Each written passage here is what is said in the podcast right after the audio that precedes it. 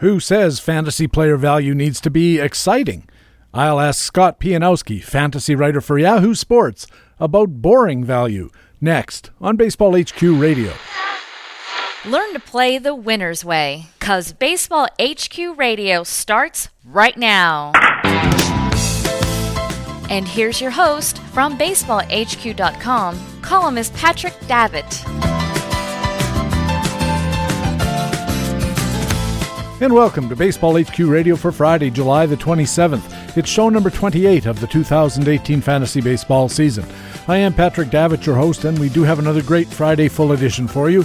We'll have a feature interview with Scott Pianowski, fantasy sports writer for Yahoo Sports, discussing why he likes players with boring value, about next season's top players, his boons and banes, trading, and more. We'll have player news from the National League with Harold Nichols looking at Joakim Soria being traded to Milwaukee, Kris Bryant and Stephen Strasburg being traded to the DL, and more. And from the American League, Jock Thompson looks at trades involving Nate Eovaldi, Zach Britton, and other player news. We'll also have commentaries from the expert analysts at BaseballHQ.com, the best fantasy baseball website in the business, in the Minor League Minute, Baseball HQ Minor Leagues analyst Rob Gordon reports on St. Louis 2018 first round third base prospect Nolan Gorman. And in our frequent flyer commentary, Baseball HQ analyst Alex Becky looks at Colorado shortstop Garrett Hampson. Later in the show, I'll have our weekly Talk with Todd, asking Todd Zola about some stories from the first half. And finally, in Master Notes, I'll be talking about arbitrary endpoints. It's another Big Friday show. Thanks for joining us here at Baseball HQ Radio. Hey, what do you say? The trades are rocking and rolling in the majors. We gotta talk some baseball.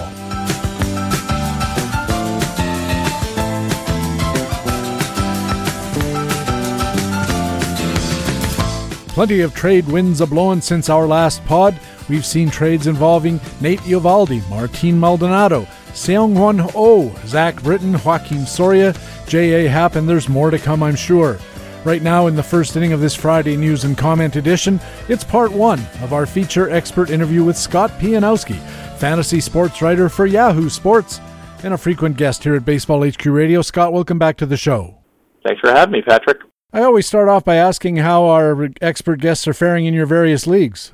Yeah, it's been a fun league, uh, fun, fun league, fun year. Um, as usual, I'm of having a mediocre Tout Wars season, and if you only looked at my Tout Wars results over the years, you'd probably think I was a lousy fantasy player. But yeah, I play against a lot of these people in other formats, and I'm I'm doing well. Um, Yahoo Friends and Family, uh, I'm in second right now. I have a chance to win, and my resume there is is very good. I'm you know I'm basically the New England Patriots of that league, but I'm, you know I've, I've been the Washington Generals of Tout the last few seasons, and man, that really stings to me. But whatever. Um, I'm LABR middle of the pack. I was uh, in the hunt overall for the Great Fantasy Baseball Invitational. I've, I've since fallen to fourth or fifth in my league. Team's still respectable, but I certainly can't win the overall. Uh, hopefully, I can move up in that. And then the, the leagues I'm doing uh, um, that aren't as high profile, my hometown keeper league, we're second right now, can win, and we that's really satisfying because we had almost nothing coming back. And the hometown auction I do with friends in Michigan, I have a team that's way ahead um, whenever I get bummed about any of my other teams, I just look at that team because it just seems like it's hit all the green lights. There's, there's no, uh, it's just paved road for that team. So uh, I'm enjoying that, and uh, so you know, I have some some runs, some hits, some errors, and all over the map. But uh, I think mostly it's been a good season. I just got to get that. I don't know. I can't come up with a logical reason why two of the last two or three years my Tout Wars teams have not been great, but uh, they've been bad. Last year was was a bad team, and this year, you know, I'm near the bottom. So I got to get that black mark erased. I've always been of the opinion that the the better the competition, the more role luck plays in all of it. And you can be a, a, a, terrific player, and if you're just not lucky, it's going to have an outsized effect on how you're doing in your league. Versus if you're playing in a, a home league or a public league somewhere where you kind of get the impression that maybe you, you might be the most well informed, best prepared, most strategically thinking guy in the league you don't have to rely on luck so much because you're going to be able to do really well just based on those factors. But you get into a tout wars league, uh, or I guess LABR or any of these kind of experts leagues, it really does come down to luck in a lot of ways because nobody's going to hand you any free points during the year or at the draft.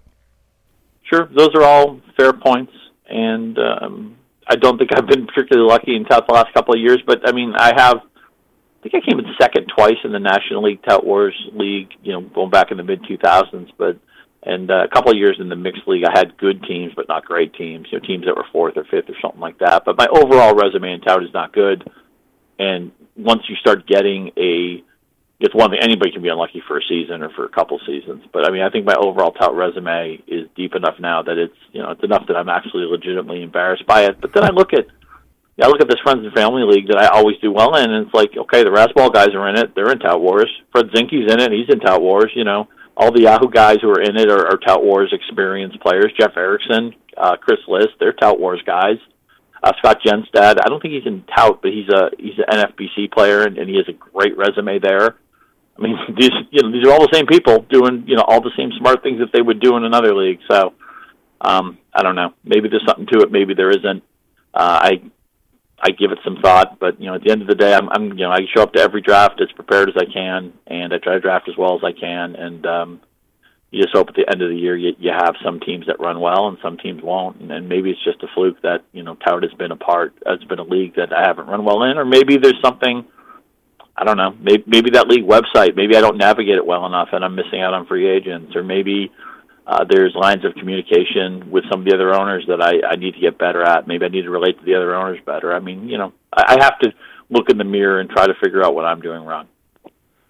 Yeah, I, I, can see that, but uh, honestly, I think that because the sample size is so small, you're only playing in maybe what ten leagues a year or so, and uh, there's so much going on with so many different guys. Uh, to me, it's a skills versus outcomes question, the same as we would look at, you know, a, a, player with a who's historically pretty good, has excellent skills, and is just not getting results, and you, you don't think to yourself it must be something he's doing. I, I think, I think it's fairer to put it down to luck. And also, it's e- easier on the mirror. I, I appreciate that. I have no problem with that. As Gene McCaffrey used to say, you know, show me a great strategy, and I'll sh- show you somebody in first place with that strategy and somebody in last place with that strategy. And and obviously, any strategy works if you pick the right players. So um, I appreciate the pep talk. I look. I the bottom line is, you know, it's such an honor to play in LABR. It's such an honor to play in Tout Wars. It's such an honor, even though the Friends and Family League for Yahoo is a league that I run. Um, it's it's such an honor to you know to have guys like those Razzball guys, those RotoWire guys you know, Fred Zinkie, you know, people like that. Um, Mike Salfino. It's just a, a pleasure to play against these people because you, you know, Scott Jenstad again, great player. Because you want to play against the best players you can, and you know these guys are all as, as nice as the field is. Yeah, I mean Zinkie's the nicest guy going. He still wants to, you know, trample you on the baseball Canadian field. Guy. So it's just fun to be in a bunch of leagues with those guys. You you mentioned that you're still playing in home leagues, uh, a keeper league. I think you mentioned. Uh, do you find it's easier to make trades in an experts league, or is it easier to make trades in a home league where the guys are a little looser? Well, it's easier to make trades in my home league for one simple reason, and I know I've mentioned this before, but I, I this is just one of the points I want to keep hammering home to people until they take it seriously. In my hometown keeper league, and I say hometown because we all grew up in the same hometown. It turns out we all live all over the map now, but um, I have a co-owner in that league, my my friend Scott Gleason, and he's a he's a lawyer he likes to debate. He likes to, you know, argue. I guess. I mean, he has no problem ping ponging back and forth. If you want to talk politics for an hour or two, or or any number of things, he knows a ton about music, whatever. And we've been co-owners for a while. I had a lot of success in that league as a solo owner, the this quote unquote Chelmsford League that we call it, even though nobody lives there anymore. But um, I ended up getting a little burnt out I was having a little bit of trouble. I used to always lead the league in trades, and then I, I started to fall off, and I thought maybe I'm, I'm losing my touch a little bit with the trading. And Scott and I are long, long time friends. You know, he's one of my very best friends. And we got together, and it's like, hey, you know, I love doing the free agent work. I love the scouting. I love the the draft prep work in the preseason. And he really loves, you know, the emails, the the phone calls, the trade negotiations, and if you share, you, you need to have the right personality fit. It needs to have be somebody who shares your worldview. And and uh, people have listened to me on this podcast before. I, I know a lot of this is going to be review because I, I just love to talk about this. But if you find the right partner for a league, especially in the case with Scott and I, where we, we're good at different things, we're interested in different things. We seem to see the game in a similar way, but you know, we we are going to help. Hopefully, he'll talk talk me out of a bad idea, or I'll talk him out of a bad idea sometimes he is so good at negotiating the trades and is an awesome trader. I think I've done a really good job with the pickups all year. And we took a team that had nothing coming back. We had like the worst keepers in this league, and I think it's 14 teams. and right now we're in second, and we're poised to to maybe win the league. Although there's some other good teams too. Uh, my biggest strategy advice to people, especially as you get older, you get kids, your life gets more complicated. You're thinking, wow, you know, everybody wants to play fantasy football because it's once or twice a week you get to be engaged. Fantasy baseball is a very significant, heavy pastime. It, it requires a lot of work, a lot of attention. And if you find yourself a little bit overwhelmed by it, or you just want to have somebody else who cares about your team as much as you do, if you can find somebody that you have that similar worldview on, as Scott and I do, I, I cannot say enough how uh, partnering up can be advantageous. And we've seen that in you know fantasy league. You know, I mean, what Colton and, and the Wolfman have a really good record in, res, uh, in resume and tout wars, and I've seen some other people in fantasy football leagues who partner up. I really think it's a strong strategy if you have the right person. Yeah, I think Colton and Wolf are they're leading my league, the American League League. They got hundred and some points, and I think the next team's got seventy some. They're having a fantastic year. They they picked up uh, Jose Ramirez and Francisco Lindor at the draft, and I think anybody who starts their roster with those two guys is going to be in pretty good shape. Uh, you mentioned uh, talking about trading, and in one of your experts leagues, you traded Kris Bryant. And to me, it seemed when I read the news, you, you might have given up on a premium player a little too soon. What was your thinking on what looks like selling low on a superstar? I, I did sell low on Bryant.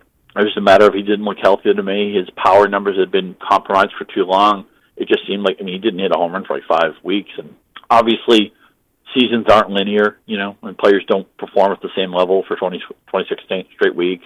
Good players are going to hit 190 for a month sometimes, and you know so-so guys are going to have a week they hit 370. I get that, but it just seemed like there were signs that Bryant was playing injured, and then since then he went on the DL, then he came off the DL, and now he's back on the DL, and uh, they're going to do an MRI. Also, the Cubs may be in a position. I know Milwaukee is, is close to them, and I, I would love to see the Brewers push them, but maybe the Cubs get in a position where they feel like they have the division in hand, and they just don't need to push Bryant. That could be a playing time issue later in the season or, or even even if they're battling for the division, they might feel like, well, it's more important to have him healthy in October than it is to put him on this game, and and so that especially in a weekly format where you know, once September comes around, the DL list isn't around. There's no more rehab assignments. Uh, the rosters get expanded. I thought that could be a problem too. I, I think where I screwed up inadvertently is I one of the players I got back, one of the key guys I got back for Bryant was Brandon Nimmo, and right after he got hurt, he hurt his hand, he hurt his finger, he had a minor injury, didn't play for a couple of days. And since he's come back, he's basically stopped running, and he's just about stopped hitting. So, um, you know, you could argue that I, I bought Nimmo at the wrong time. I was I was paying for a, a high inflated version of Nimmo, which I had no problem with. I mean, I thought he was a really good player, and I still do like his on base skills. I think he's got a nice power speed combination, but it may have been that he got hurt at the wrong time. And I, I still think I, I was playing the right timing with Bryant as far as trading him. I, I just maybe I think where I did screw up is I, I probably should have engaged more of the league because I think just you know, hey, Kris Bryant's a big name. You throw him out there. I, I probably should have fielded offers, and you know, instead I kind of threw a challenge offer out to Derek VanRiper, who took it. And um, I, I probably should have taken more time crafting a, a Bryant offer and, and not been as eager to maybe to to get a deal done as quickly as I did. But I still think my instincts for trading him were reasonable. I think so too. Uh, when you explain it as you did, I'm curious about the idea of negotiation strategy. Whenever I start thinking about trading one of the guys or more than one of the guys on my roster, I try to kind of anticipate what I'm going to hear from the uh, from the market, and I imagine that what I would hear in a Kris Bryant situation from the marketplace is, yeah, he looks hurt to me too. And therefore, I'm not going to offer you as much as I would if Kris Bryant were obviously 100% healthy because you wouldn't be trading him anyway. So how do you answer the question, why are you trading such a good guy and therefore why should I give you value for him? Well, I think the way I tackled that with Derek is I traded Bryant for some FAAB. I traded him for a player in Brandon Nimmo who has a very limited track record. I traded traded him for Rick Porcello, who is one of the guys we'll talk about later. Uh, I, I just think he's a solid player who gets underrated, and you know, a lot of times people throw the baby out with the bathwater on wins. Wins, oh, you can't chase wins. You know, they're fluky. Well, I'll take Rick Porcello throwing six or seven innings backed by the Red Sox offense and bullpen, you know, over somebody throwing six or seven innings for the Padres or for the Royals or, you know, for one of those bad teams. I mean, there's just some awful teams. Look how bad the Orioles are. And and a lot of the bad teams now are, are selling their parts. Um, you know, the White Sox have just made a trade today, it sounds like, and the, the Mets are probably open for business. They traded one of their guys. So bad teams are even getting better all the time. So uh, my idea of trading Bryant was that okay, I probably can't get back the Kris Bryant type of guys, you know, a second round player for him, but maybe I could get you know some FAAB. Maybe I can get two or three useful guys. I also got Niko Goodrum who uh, qualifies yeah. at a bunch of different positions, although you know, he's on the too, borderline yeah. of being playable in a mixed league. Um, there's good things and bad things with him. Doesn't have the greatest OBP, but he does have a little power and speed. So I thought maybe there's some upside with him. Mostly, I I got it because I thought Nimmo was the real deal, and I'm, it's been disappointing that he's played so poorly since I got him. But you know, Porcello, a very playable arm. I did get FAAB that I needed, and so I, I, I agree with you. You know, could I get the Bryant offer that you would have gotten before the season? No. You know, nobody's going to give me a second round pick or a third round pick for him. But I thought maybe I could craft a deal because usually you, you see people all the time who are offering you know quote unquote two fives for a ten, and then mostly that that's just silly to take the two fives. You're better off with the ten. I thought in this case, and we can't even call Kris Bryant a ten the way he's played this season and the way that he's probably hurt. But I thought maybe getting three, four, or five type of players could be worth an eight. That's kind of the way I was looking at it. You also traded Xander Bogaerts in an expert league. Uh, you got back Elvis Andrus, and again, looking at it in isolation, uh, nobody would trade Xander Bogaerts for Elvis Andrus, I don't think. But you had a strategy, and this goes to the core of how trading ought to work. Explain your thinking on uh, giving up Bogaerts to get Elvis Andrus. Sure. Well, I was just following your lead, that classic story that you tell of the, the time that you traded Mariano Rivera because um, you didn't get much back, but you knew it would affect the category puzzle the way you needed it to. Uh, this is in the Friends and Family League where I'm in second and my two big needs are batting average and stolen bases. Now, you know, Bogaerts and Andrus should probably go either way on batting average, and maybe Bogaerts is probably the better bet there. But Bogaerts isn't running this year, and Andrus has been hurt. Uh, just came back, started to, to do some running. I think he had four stolen bases in the past week. Uh, both of them are in good hitting environments, but there's just something about those Texas games, and when the weather really gets hot, they've just been, they've been playing softball games all week. That Oakland Texans series, so I thought for sure that Andrus would steal more bases than Bogaerts. Uh, the power could be close to even, even if it wasn't. I'm, I'm first in home runs by a decent amount. But stolen bases was the category where I had the most ground to move up. Where if, if Andrus could even just be a 10 to 12, 14 stolen base guy, and say Bogaerts only got one or two, I mean that could mean four or five points in the standings. And I'm I'm really close to first right now. I think I'm like a point or two out. So uh, I went to the guy who had Andrus really couldn't he really couldn't gain a lot from his stolen bases. I just said to him, look, honestly, I think Bogaerts is better than Andrus, but uh, I think Andrus could help me more categorically. I think it would be a win-win for both of us. Uh, the guy I made the trade with, he's a good guy, but he's not anywhere near the the, the contention. I think he's just looking to maybe pass a team or two, and you know improve his standing just for you know for general uh, pride reasons. But it's all about you know anybody who listens to this podcast is probably smart enough to know this already, but you are not trying to win the trade with your PR department. You're not trying to look good in public. You, you, you know, it's not about what the values are in a vacuum, although you should do vetting. And again, I didn't do it with the Bryant trade. That was a mistake. Um, but it's about solving a category puzzle. You're trying to make the categories work in your favor. And uh, you know, one of the fun things when you're in the hunt too, and I, and I do this a lot with the Friends and Family League, is I, I am always in the categories in the live standings, going through every category, scrolling through it, and figuring out where, where can I gain and lose? Where can my opponents gain and lose? What are the categories that are going to decide this league? Um, there's one guy in that league who's his pitching, his ERA and WHIP are so far ahead of everybody else. I, I don't understand why he has. He's um, he's on the kind of on the cusp of contention. He's maybe in that second pack, and he could trade pitching without even feeling a, a pinch of it. I mean, he's so far ahead of everybody in ERA and WHIP, and he's a good player too. I don't understand why he hasn't done it, and I I would actually I've thought about trying to contact him and make a trade, but I'm afraid that if if if I make him more aware of his situation, I'm, I'm sure he he knows it anyway.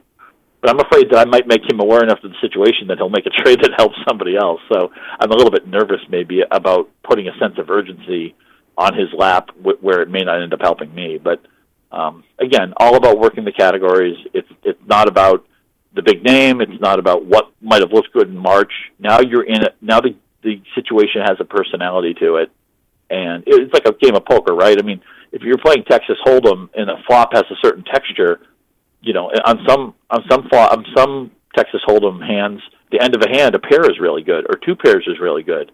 If the board has four hearts on it, anybody who holds a heart has a flush. You know, a, a pair of kings doesn't look too good anymore if if only one card is needed to make a flush. It's all relative. So you know, get in those get in those category pages. Look at your opponents when you're trying to make trades. You always want to see what the other side. You know, look at somebody who's really deep in a category or can't move in a category. Those people, you know, somebody maybe 20 saves ahead of everybody else. Maybe you need a closer. Go to that guy and say, "Hey, look, you get all these extra saves. You know, um, I could use a closer. I have a bunch of I don't know extra home runs or extra stolen bases or whatever it is." I mean, it's not that hard to find win-wins if you just, you know, kind of put in a little elbow grease and understand that category puzzle. But I think you made an excellent point about not alerting a guy to a situation that could end up coming back and biting you on the hindquarters. Uh, you know, if this guy, you go to him and say, look, you could give me Chris Sale. It wouldn't really hurt your position in those two categories.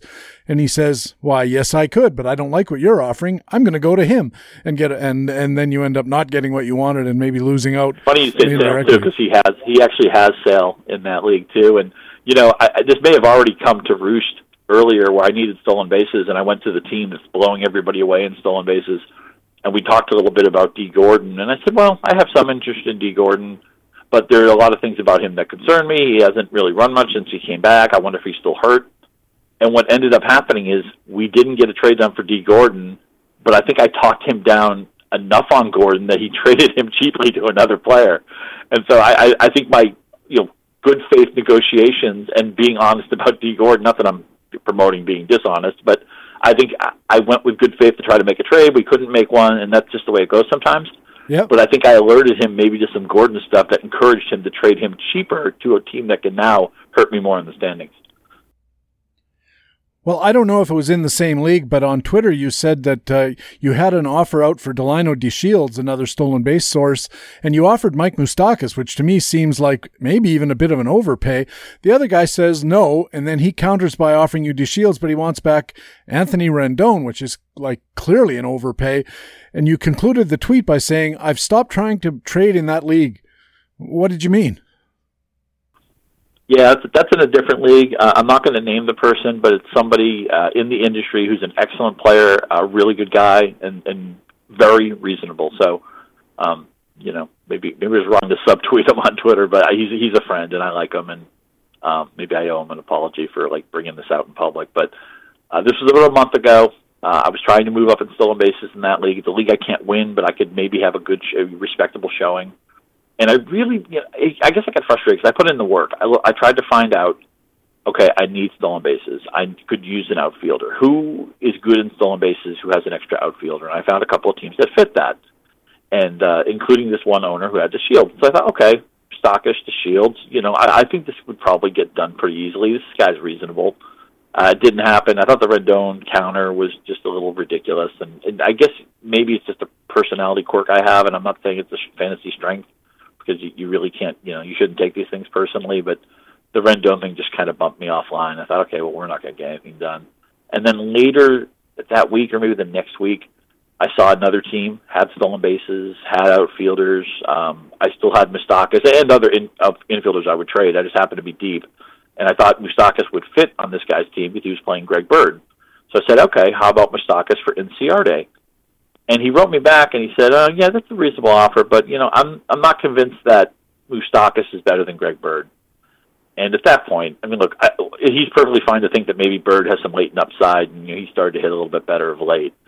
But Mike Moustakas hit 38 home runs last year, and he's having an okay year this year. He's only hitting about 250. But I would think if I owned Greg Bird and somebody came to me with Mike Moustakas, I could at least agree that Moustakas is probably an upgrade. I mean, you know, the future is unwritten, and maybe Greg Bird will put it together. But uh, when he decided that he was fine with uh, his corners because Greg Bird was fine with him, and I was only asking for in- Inciarte. It's not like he's any kind of a world beater. I, I just thought, you know, these are the people who I match up with that I can't get trades done with. So I just thought maybe that's a league. It's it's a league that has very little trading anyway. As you talked about that earlier, yeah. You know, is it easier to trade in a home league versus an industry league or an expert league? And I think sometimes uh, even though one of the people I'm talking about in this story is somebody who's an active trader, I think a lot of times in industry leagues, people might have the fear of I don't want to look bad. I don't want I don't want to make a trade that's going to become a headline or a, a joke or it's going to make me look put me in a bad light. I, I just rather stick with the guys I have. I think sometimes that does come into play in some of our leagues. I can tell you from experience it comes into play in home leagues as well, especially if you got uh, somebody in your league who's uh, critical of everybody. You know, you shouldn't have done this, you shouldn't have done that, and isn't shy about sharing his opinions because uh, after a while, nobody likes to be talked badly about. And uh, I've been in leagues like that. Uh, somebody asked you on Twitter about giving up a cheap Gleyber Torres. I think he had him for six bucks in a keeper league to acquire Mike Trout. And this guy thought he had a pretty good chance to win his league.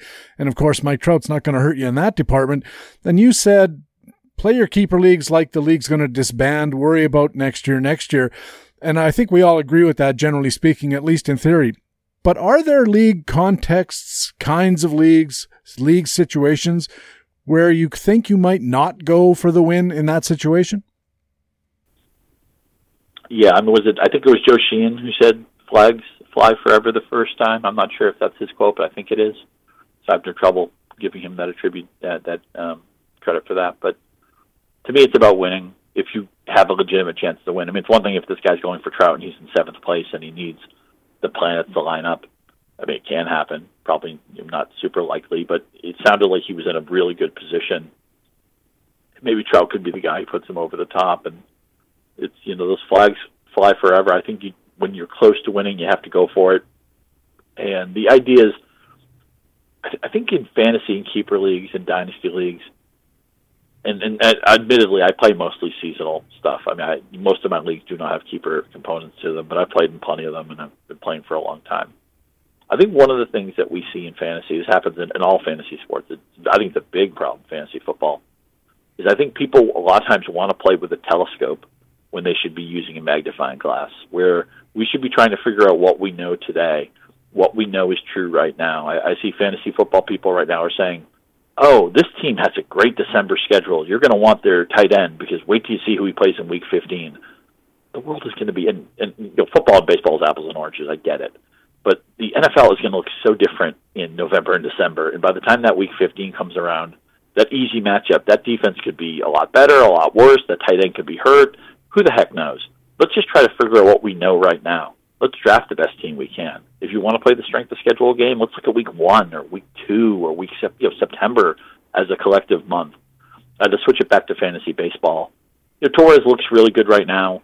I, I think he's obviously a fine player. He was a, a touted prospect. You know, the, the the Cubs at one point had this ridiculous amount of prospects, and they've they've since given up a lot of them to get better on the field. And they again flags fly forever. That 2016 championship banner will fly forever in Chicago. God knows they were starved for it so good for them. But um, to me, let's play with a magnifying glass. Let's play for today. And you know, Torres, of course, has played a lot of keeper league trades are made for guys who are still in the minors. It's still theoretical upside. At least with Torres, we've seen him on the field and seen him produce, and we have a better sense of or more a higher confidence level of saying that he has a very rosy future in, in addition to a rosy present. But like Trout's the number one player in the game. I you know, I, again, let's play for today. You know, that keeper league team, I, and you know, every league is different. Whenever you talk about anything like this, somebody's always going to say, "Well, in my league, we have this specific rule, and our league is, you know, set up this way, and people do this and do that." Obviously, you have to play to your room. You have to play to your context. Every league is different. You know, you, you, it's all contextual. I get it, but um, yeah, I think the league that I'm in, my keeper league team, the fact that we had nothing coming back and we're in the hunt, um, that that happens. I mean, you know, you just get to beat people on the waiver wire, or you, you have to maybe make a couple of good trades, or have a good draft, or a good auction, whatever.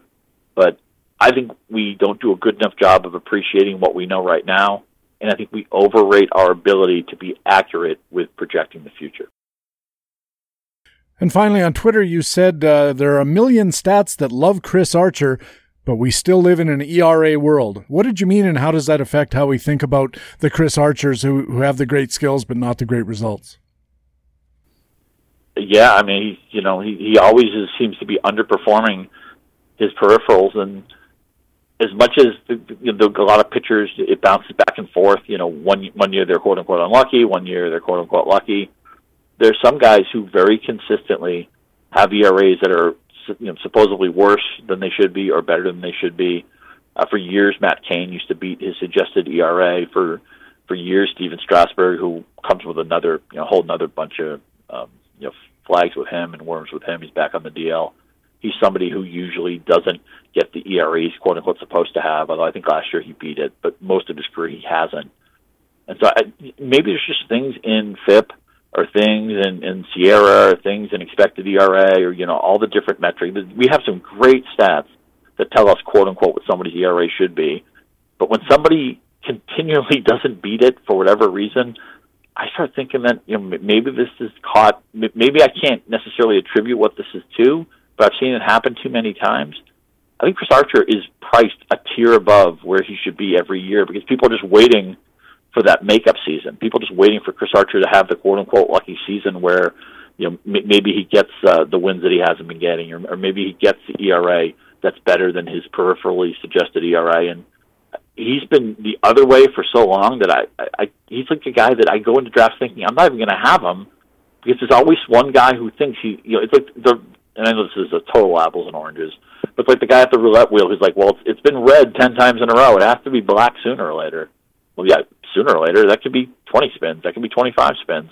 I mean, you know, you can't. And, and again, a roulette wheel is not like a, a baseball pitcher who's a human thing, and you know all that. I mean, roulette wheel is just a a piece of machinery. Although they can have biases too. I mean, you know, it may be hard to know where they are. We may need to see thousands of spins before we realize it. I'm not saying anybody should go play roulette. Although Chris Archer sure feels like a roulette wheel sometimes. But uh, when he's proven time and time again that he can't meet his expected ERA, I think that maybe there's something these stats aren't picking up on that Chris Archer is failing at.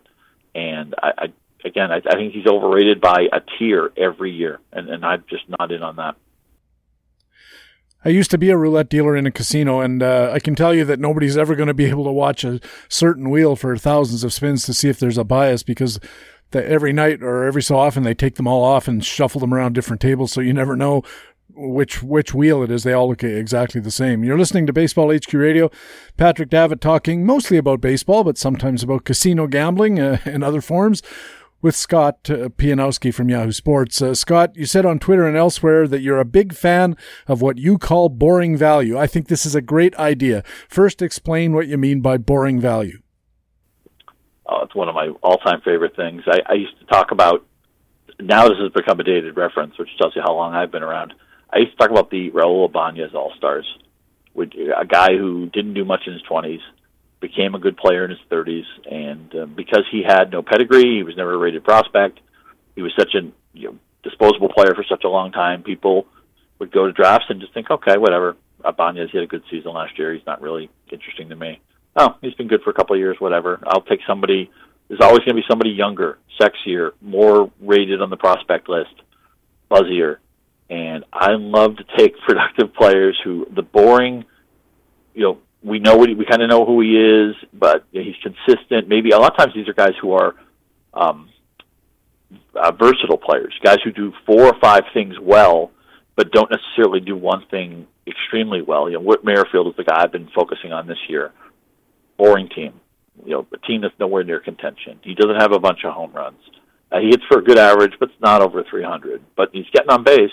Uh, he's running a lot in a season where there aren't a lot of stolen bases to be had he qualifies at a bunch of different positions. If I were a major league club, I would be trying to get Whit Merrifield because I mean, you know, he came up late, came up without a pedigree. I, I can't imagine the Royals think that their next great team will have Whit Merrifield on it.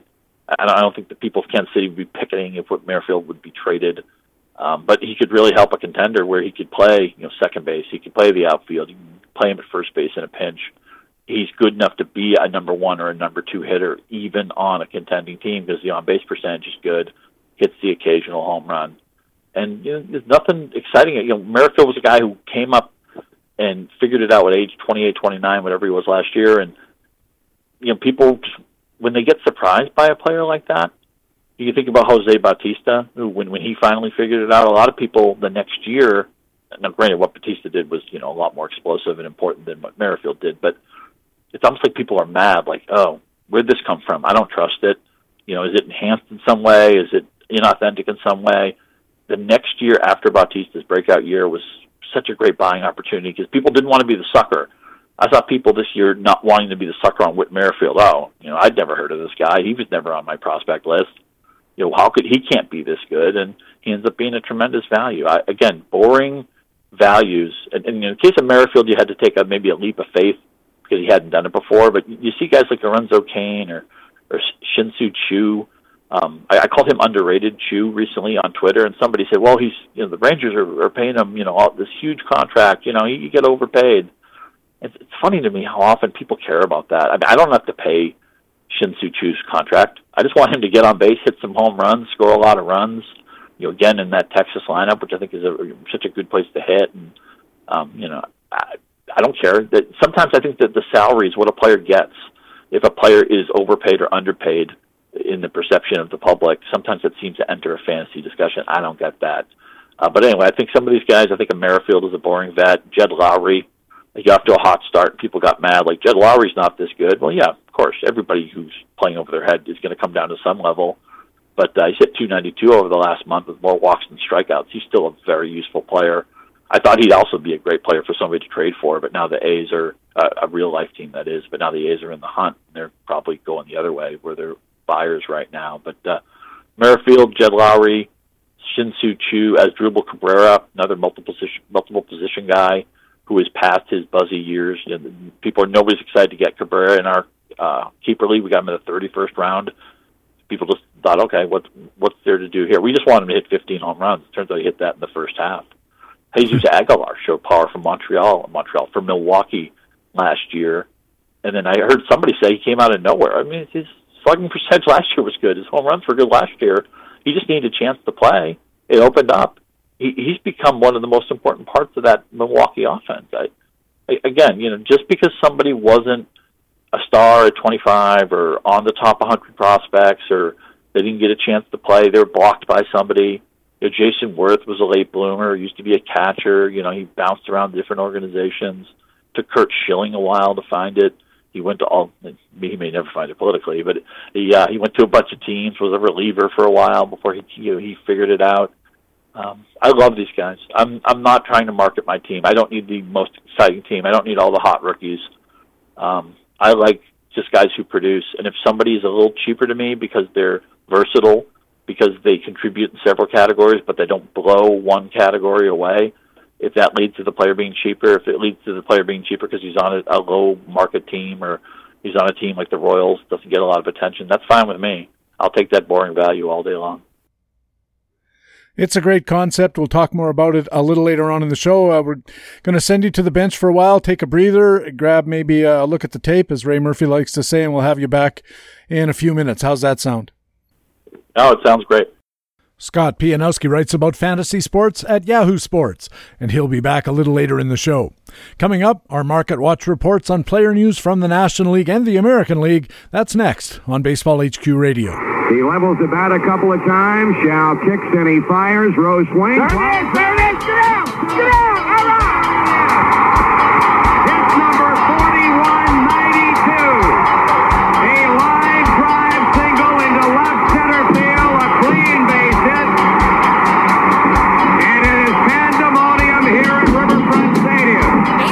HQ Radio.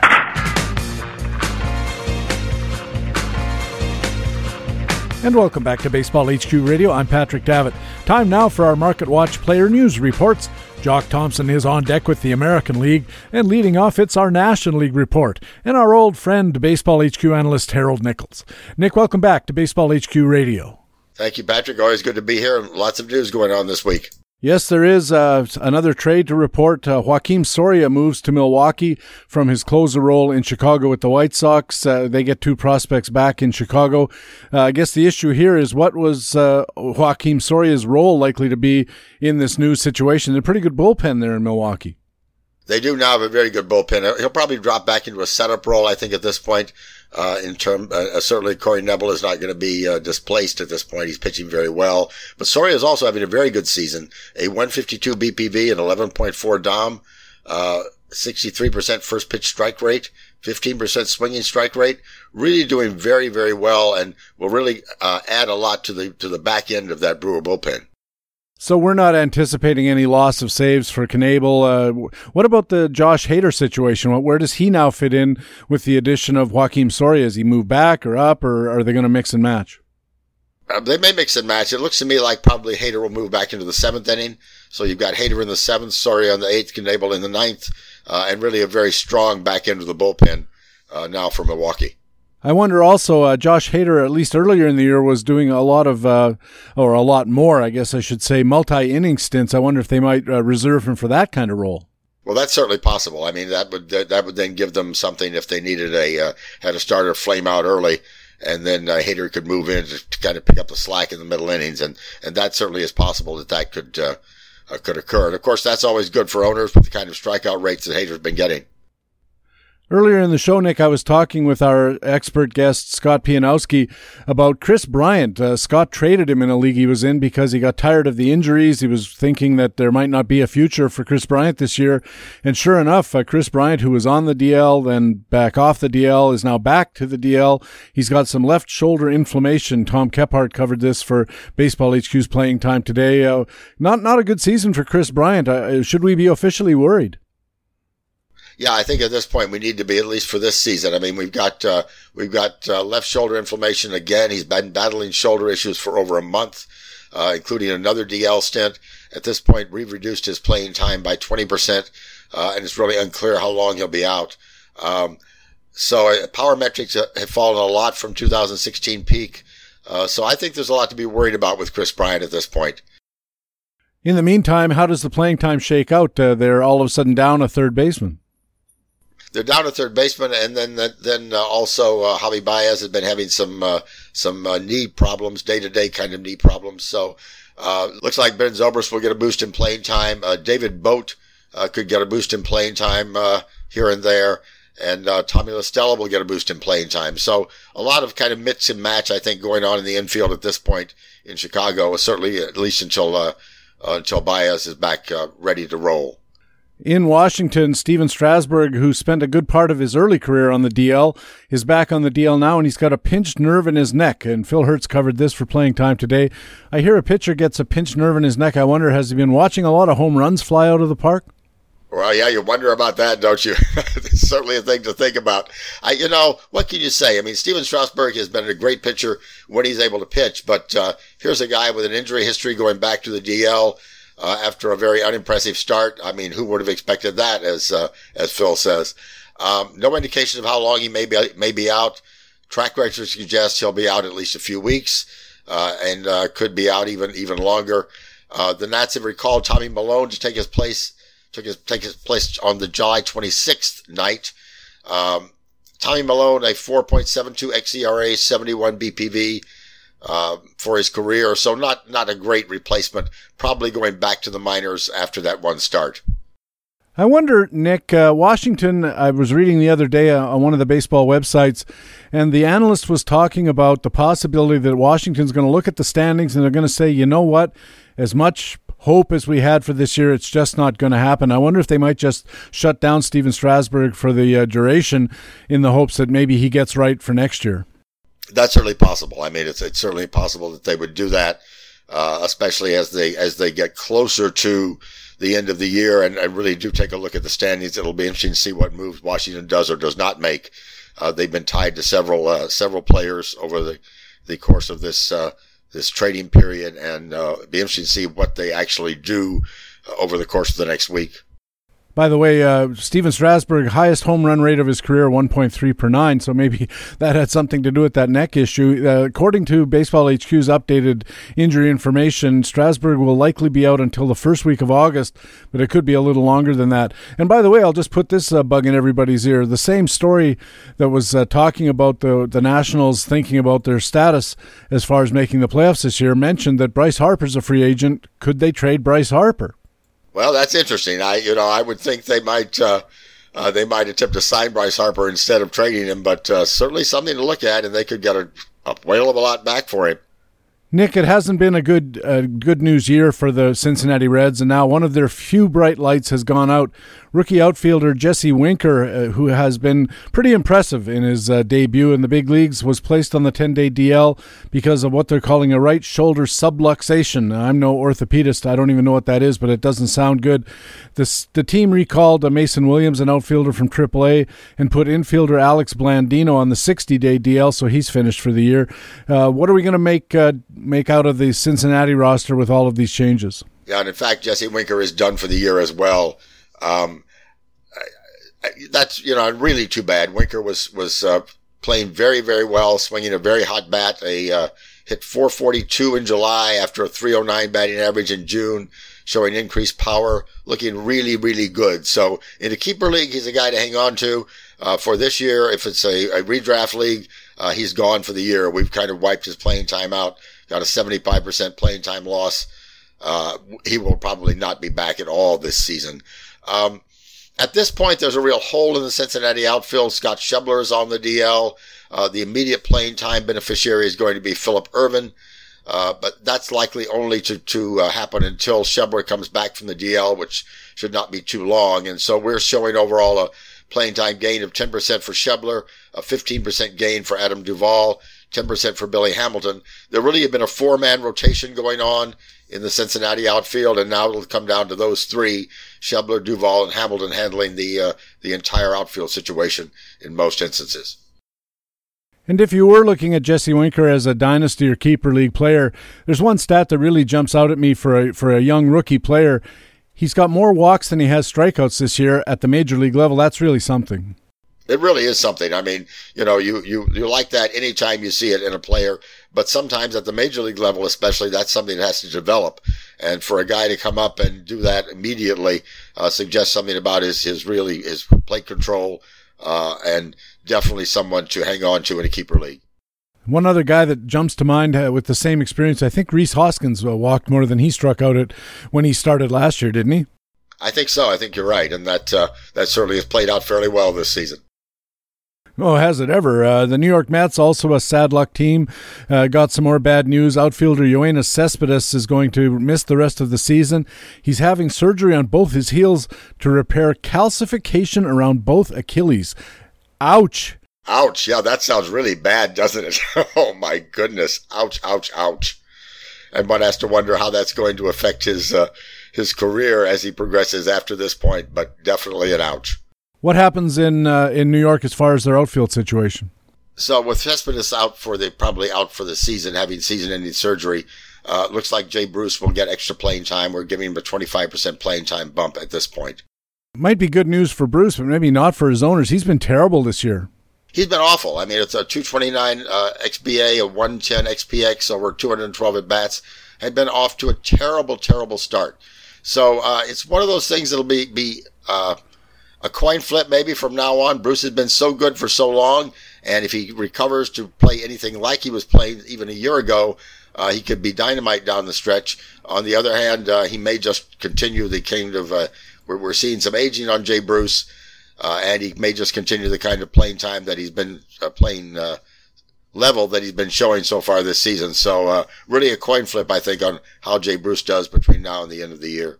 Baseball HQ analyst Phil Hertz saying it's far from certain that Jay Bruce will prove to be a fantasy asset. Well said. I think it's well said, definitely, yeah. Finally, Nick, uh, Brandon Belt, uh, first baseman in San Francisco, off to a great start. Then he started to struggle. Now he's on the DL. Uh, good news for San Francisco is that they were, were, able to activate third baseman Evan Longoria. But uh, what's going on in San Francisco with the infield situation? Well, well what's going to happen in the infield probably is that uh, um, Longoria certainly goes back to third base. Uh, we'll get some first base time out of uh, out of uh, Posey when he's not catching, uh, and uh, Pablo Sancho, uh, Pablo Sandoval will move from third base to first base now, playing pretty much every day. so the infield will have Sandoval at first, Longoria back at third for for the the the time being. It's hard to tell how long Belt is going to be out. We have him out indefinitely. The numbers have been just uh, just awful over the last two months. I mean, Belt started out with a 11 home runs and 31 RBIs in April and May. Looked like he was going to have his first uh, a 20 home run season, maybe even a 30 home run season. Oh my goodness! Uh, the last two months, June and July, have not been very good. Three homers, uh, 12 RBIs, and a batting average that dropped from about 315 in the first two months of the year to around 230 in June and July. So uh, I, I, don't know. I'd be pretty well ready to write Brandon Belt off if I were an owner. Uh, this is uh, continued disabled list uh, story for Brandon Belt as it's been for much of his career. All right, Nick, thanks very much for the news update on the National League. Uh, we'll talk to you again in a week's time uh, after the deadline. All right, thank you, Patrick. Harold Nichols is a pitcher matchups analyst with BaseballHQ.com and covers the National League beat here at Baseball HQ Radio.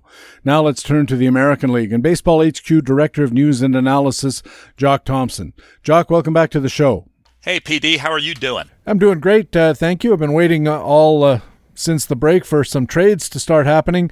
We saw the Machado deal, of course, and wondered what might be next. And it turns out there's going to be some pitching deals to talk about, starting with the Red Sox. Uh, they were in the hunt for some pitching, and they finally acquired Nate Eovaldi from Tampa, and they sent down a pretty promising rookie in Jalen Beeks. We'll talk about him in a second.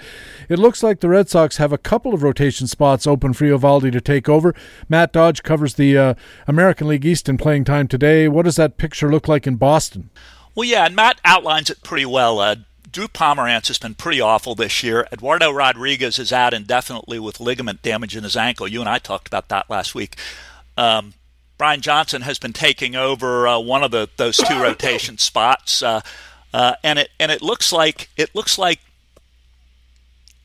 Eovaldi could slip in pretty much anywhere in the back of that rotation. Uh, um, I think the way the way Matt has the playing time set out.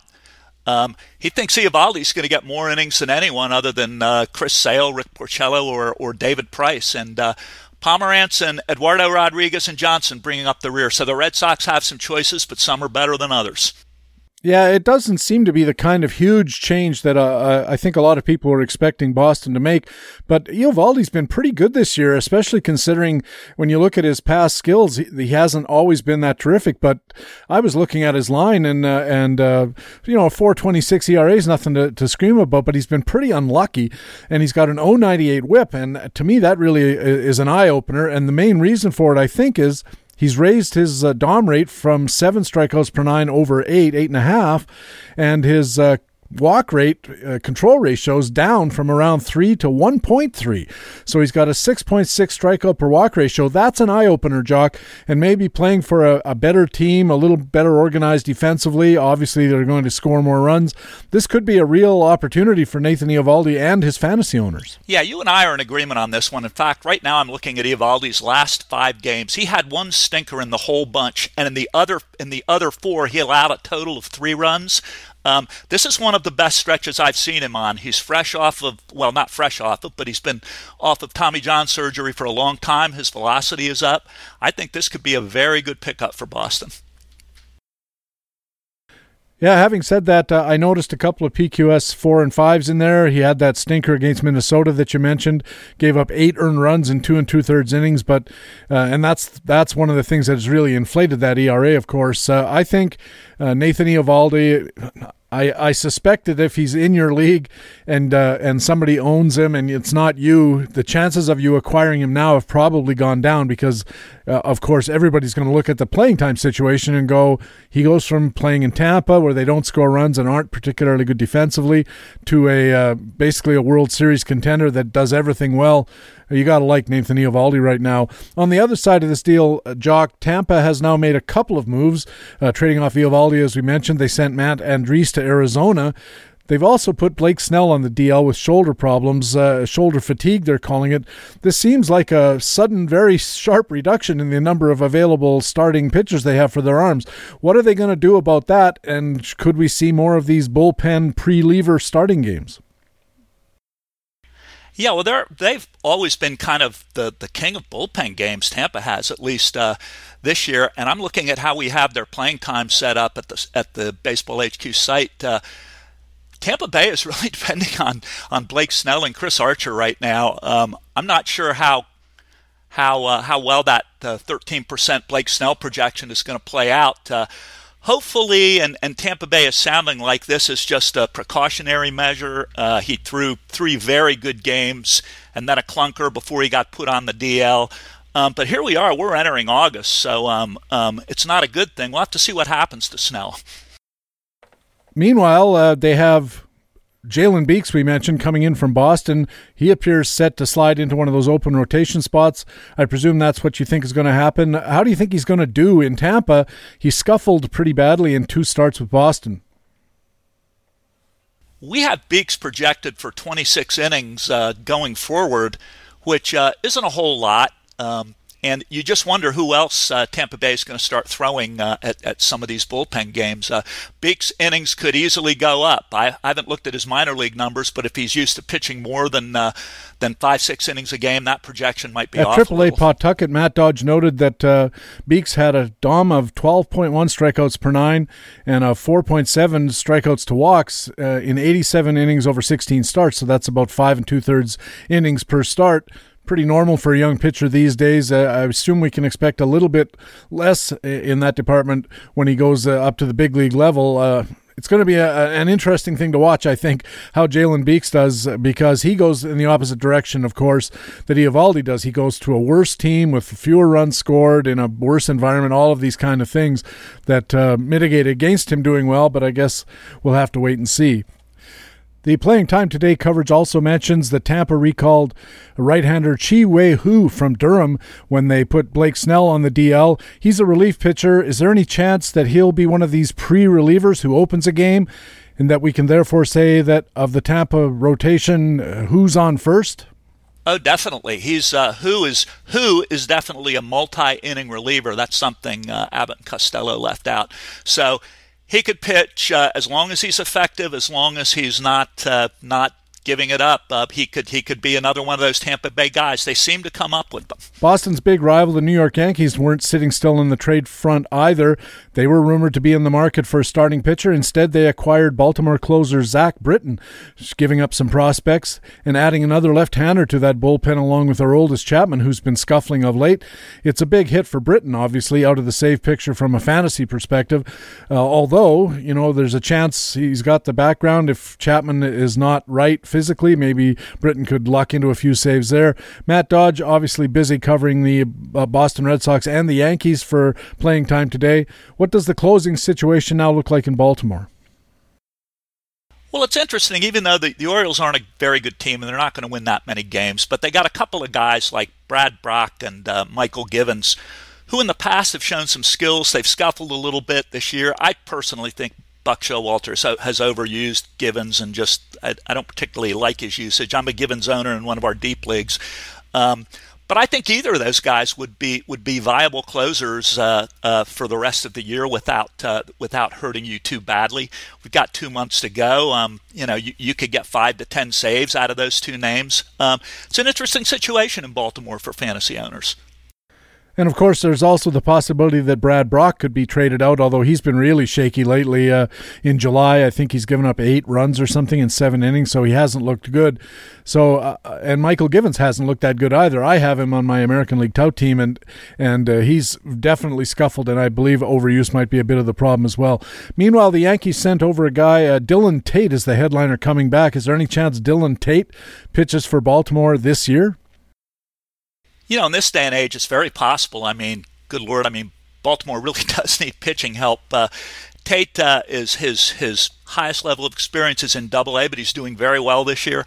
Um, it, it, the way the way pitching goes down, and if, and if Baltimore wants to get a jump on, on 2019 to see what Dylan Tate's about, um, they they it, won't cost them anything because obviously they're not in the running. So um, this is something I'd watch. Dylan Tate's a pretty good prospect especially if you're in a league that doesn't allow you to pick up uh, these minor leaguers until they do get on the major league rosters. A, lot of old format leagues don't allow that, and uh, I would suspect he won't be called up till September. There's no reason for them to start his service time clock. They're going nowhere, as you say. Uh, another pitching trade, and this one was really surprising to me.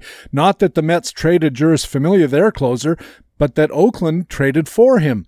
Uh, bullpen fortification, I think Jock, you'll agree, is now being clearly seen by these teams as a way to get their pitching staff stronger to play in the playoff series that are coming. This means Oakland thinks of itself as a contender, and you wrote about this, the A's suddenly changing their status from maybe not to maybe maybe so in playing time tomorrow. You cover the American League West. What does this tell us about the A's and the structure of their bullpen for the balance of the season? Well, I'm a bit of a West Coast homer in terms of watching my baseball out here, and uh, uh, I, for what it's worth, I I personally think this is one of the most undercovered stories in baseball today, and, and it does have some fantasy ramifications. The A's have been 25 and 7 since June 16th. They're 16 games over 500. They're a game and a half out of the wild card. Now, who knows if it's going to continue, but like you said, it's changed their whole attitude in terms of their trade deadline uh, approach. Um, their biggest problem is their rotation, and they're going to look for pitching along the fringes. Not that uh, Familia is is necessarily a fringe pitcher; he's a little better than that. But they sure didn't give up much to the Mets to get him, and I think that's how the A's are going to play this. Uh, they're going to keep looking for pitching, whether it's starters or relievers, um, behind. Uh, uh, Trevor Cahill and Sean Manaea, they've got a bunch of four, five, six inning guys. Uh, they're going to need that kind of help. They're going to be active in the trade market, though, so they're a team to keep an eye on. Do you think when you say active in the trade market that they're going to be looking at starting pitchers, or are they going to keep trying to get better in the bullpen? I think they'll get what take what's given them. Let's I mean right now there's there's certainly a team like the A's. If a team offers them a starting pitcher or a reliever um, and and doesn't ask for much in return like the Mets did did did uh, here, uh, the A's are going to listen. And they're a well run team. We know that for sure. Uh, of course, uh, besides trades, there's other news in the American League, and it certainly wouldn't be uh, an AL Market Watch news report here at Baseball HQ Radio without an injury to report. And this one is a whopper. Gary Sanchez, the slugging catcher of the Yankees, uh, returned from the DL with a, with an injured groin. He's now back on the DL with the same groin problem. This is uh, news that's both uh, sad and disheartening for Gary Sanchez and his owners. Matt Dodge, of course, covering the Yankees for playing time today. What's the situation here, and who's going to be behind the plate for the Yanks? Well, it's interesting because Sanchez had just gotten off the uh, the DL uh, with the strained the strained groin. Um, I don't think he even last his last his first game back. He's had a horrible season. Uh, 188 batting average, except for some power, uh, 14 home runs and 276 plate appearances. But um, I'm pretty sure the Yankees are going to wait for a while to to to see uh, to see how Sanchez responds on this. Uh, Austin Romine is getting Sanchez's at bats, and particularly in two catcher leagues, he's been pretty good this year, surprisingly so. 262 batting average, 469 slugging. He's really thrived in Yankee Stadium. So, uh, you know, and maybe maybe even in, in deep one catcher leagues, uh, Austin Austin Romine's worth a look right now. I thought so too when I saw the news that uh, it's going to be one of those situations, and we've seen these before, I think, Jock, where you have a capable backup catcher. He comes in once or twice a week, doesn't kill you, odd home run here and there. And then for reasons uh, that could range from trades to injuries or whatever, becomes the full timer and immediately starts playing way worse. And I think that's the risk here when you talk about Austin Romine having a good season that's a bit out of character, although catchers tend to start having their good seasons a bit later on in their in their careers. But is there a risk here that Austin Romine will take all these extra plate appearances and immediately revert to form, uh, which isn't very good? Oh, sure. There's always that risk, particularly in a in a two month period. On the other hand, at least right now, pitchers have been overlooking Austin Romine in that lineup. They've obviously uh, they're, they're obviously more likely to pitch to him than a lot of other guys in that Yankee lineup. Uh, you know, again, he's a guy I wouldn't I, I, would certainly consider taking a chance on. I mean, if you, as long as you're not expecting uh, the second coming of Johnny Bench, uh, you know, you could you could be pretty happy what he do, what what he does over these final months maybe giving the team the second coming of Thurman Munson or uh, Elston Howard or somebody like that. But uh, one thing you can say about uh, Austin Romine this year is that his underlying skills look pretty good. He's walking more often. His walk rate's up to 8%. His contact rate up around 76%. So he's only fanning uh, less than a quarter of the time, which is pretty good in this environment. And his 262 batting average, fully supported by his expected batting average, is 259. And league average with, uh, with his power stroke, uh, actually a little higher. So there's a lot to like here about Austin Romine, as well as a lot to be wary of. Yeah, that's exactly right. Uh, when you look at the, the, the, current numbers for this year, there's not a lot of fluke going on here. What's what's what you wonder about is again, this season, like you said, has come out of nowhere. You know, he's a little on the old side, um, and uh, you know, well, we'll see where it goes in the next two months. And finally, a bit of surprise to some, but not to others. After a long slump, Texas has sent their starting center fielder Delino DeShields to the minor leagues. Uh, Rod Truesdell wrote about this in Playing Time today. What the heck happened to Delino DeShields? I thought this was finally going the right way. You know, last year the big thing about DeShields was his his hit rate rebounded and he improved his defense. And obviously, if he's in the lineup, he's going to steal bases. Um, I have never liked Delino DeShields all that much. And my take has always been that he offers speed, now defense, and the ability to take a walk. Everything else is woefully subpar, especially the contact rate and the hard contact rate. He has no power, and in years where he has down hit rate, a, a, down hit rate, and he's having one of those this year, this is the type of thing that, that you're going to be at risk for. Um, he's going to hurt you. The question is, are the stolen bases worth it? Uh, uh, obviously, they're declining in baseball right now. He has 18 of them, and he's third in the American League. It's a it's an interesting situation. He was really struggling the last four weeks. I was just looking at his his line uh, one a 100 batting average in 20 at bats the first week of July, then zero in uh, zero for 14 in in the next week, then one for seven the week after that, and finally uh, uh, 0 for five the the week after that. Eh, that that's just not getting it done. You can't steal first base. He is drawing walks. We'll, we'll have to say that he's really developed that skill, but. What are they going to do in Texas, uh, Carlos Tocci? Yeah, it sounds like it's going to be Carlos Tocci. Um, Rod Truesdell mentioned uh, uh, another guy, uh, AAA All Star Scott Heineman. Uh, he's not a big prospect. He's 25 already, um, but he's had a pretty good year. They'll, he'll probably get some time. Um, the real question is how long are they going to keep DeShields down there? So uh, that's an interesting situation, particularly now at the end of July. And I saw that Texas finally recalled Willie Calhoun to the relief of many Willie Calhoun owners, especially the guys who actually spent money for him at draft. Is Willie Calhoun finally set up to make some kind of uh, contribution in Texas? Yeah, I think so. I mean, there was never anything wrong with his hit tool down in uh, in AAA. I mean, he was he was killing the ball. He just wasn't hitting home runs. Uh, I, I think it could turn around for him really quickly in Texas, particularly now in these these these hot August and September months. Uh, um, I like Willie Calhoun in here. I do too, and uh, maybe this is an opportunity to get him off a disgruntled owner. He hasn't looked that good in his first 20 or so at bats. I think he's batting under 200. Uh, he may have a single home run and, uh, and a couple of RBIs in 21 at bats. Uh, people get impatient when guys like this finally get the call up and then they don't do anything, uh, especially in a keeper league uh, and especially if you have Willie Calhoun uh, in a situation where you're trying to win a pennant, this might be somebody that you can trade away for something better uh, to an also ran team in your league who might be looking to build. Uh, Jock Thompson, thanks a million for helping us out. I know you're off to New Mexico. Have a great time there, and we'll talk to you next week. Thanks, PD. See you. Jock Thompson is Baseball HQ's Director of News and Analysis, and he's our man on the American League beat here at Baseball HQ Radio. When we return, our Baseball HQ commentaries, the Minor League Minute and Frequent Flyer coming up on Baseball HQ Radio. But right now, it's time in the show and I get to let you know about some of the great content that lets us say BaseballHQ.com is the best fantasy baseball website in the business. In From A to Zinkie, columnist Fred Zinkie looks at American League lineup splits. In playing time tomorrow, Christopher Olson looks ahead in the American League Central, including players like Miguel Sano in Minnesota, the closer options in Chicago now that Joakim Soria has been traded, the closer options in Cleveland now that Brad Hand has been acquired, and more American League Central news. And in the Facts and Fluke Spotlight, analyst Matt Cederholm goes deep on Oakland left handed starter Sean Manaea. Those are just three articles among the dozens, a small sampling of all the great content and all the great tools that you'll find at baseballhq.com all the time. And that's why we call our site the best fantasy baseball website in the business. I gambled on, on other sports other than baseball. I never gambled on baseball, but uh, I think I'm uh, being punished pretty severely. Baseball HQ Radio.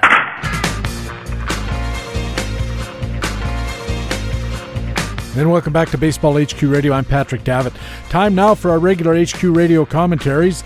Coming up, we have the frequent flyer, and leading off, it's the minor league minute. And here with a look at St. Louis's 2018 first rounder, the third base prospect Nolan Gorman, is Baseball HQ minor leagues analyst Rob Gordon. The St. Louis Cardinals are at a crossroads at the major league level. After six and a half years with Mike Matheny at the helm, the club's underwhelming first half performance led to his ouster, and for the first time in nearly a decade, the club is looking like they might be sellers at the trade deadline. And doing things the Cardinals' way no longer seems to be in vogue. Yet, despite the turmoil at the major league level, the Cardinals continue to do an excellent job of scouting, evaluating, and drafting major league talent. The latest addition to the Cardinals farm system is high school prep star Nolan Gorman. Coming into 2018, Gorman was widely viewed as a likely top 5 pick, but a solid and not spectacular draft season saw Gorman slide to number 19 at the Cardinals. While the sample size is small, it looks like the Cardinals got a steal here, and Gorman will likely emerge as a top 50 prospect heading into 2019.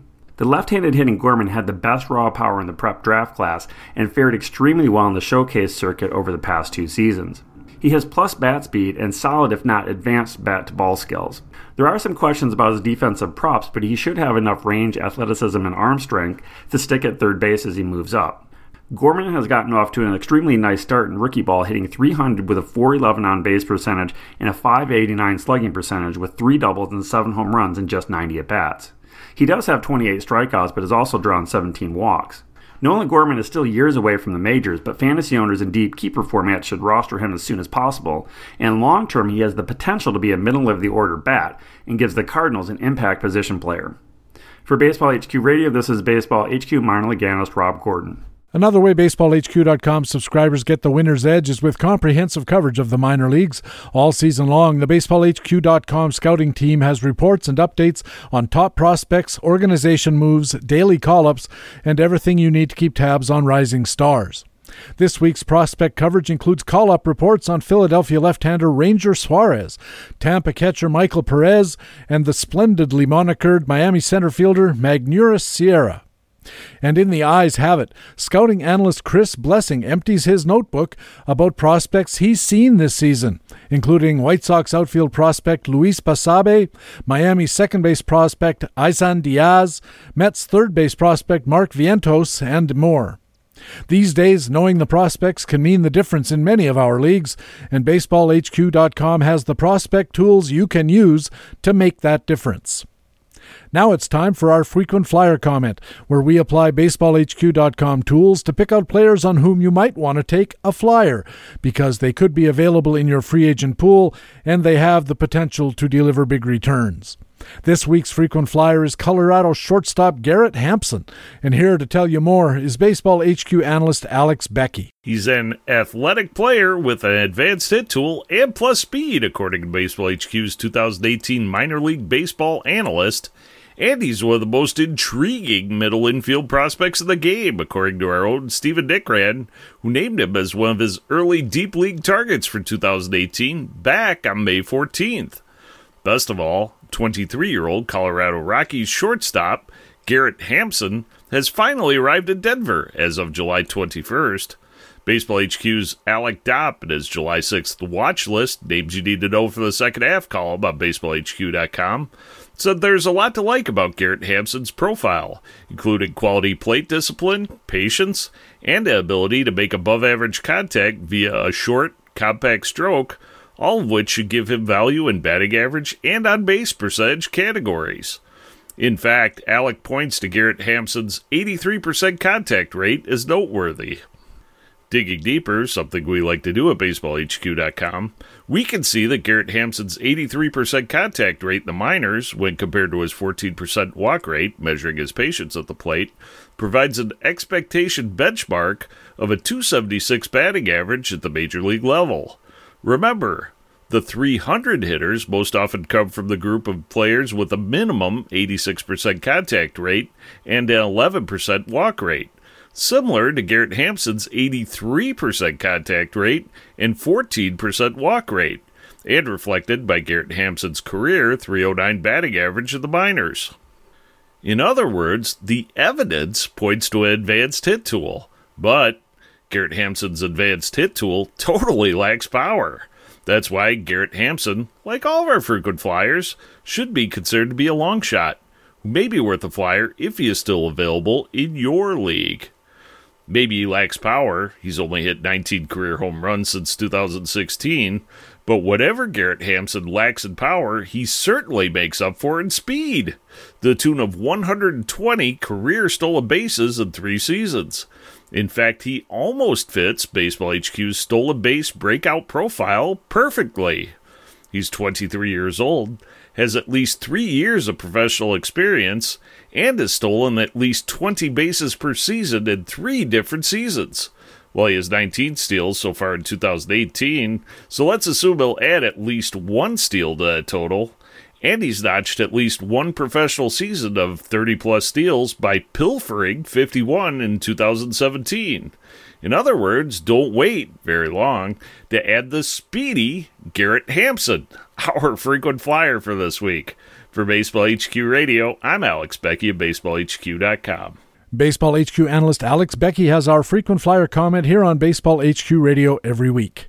When we return, it's part two of our feature expert interview with Scott Pianowski, fantasy writer for Yahoo Sports, coming up next on Baseball HQ Radio.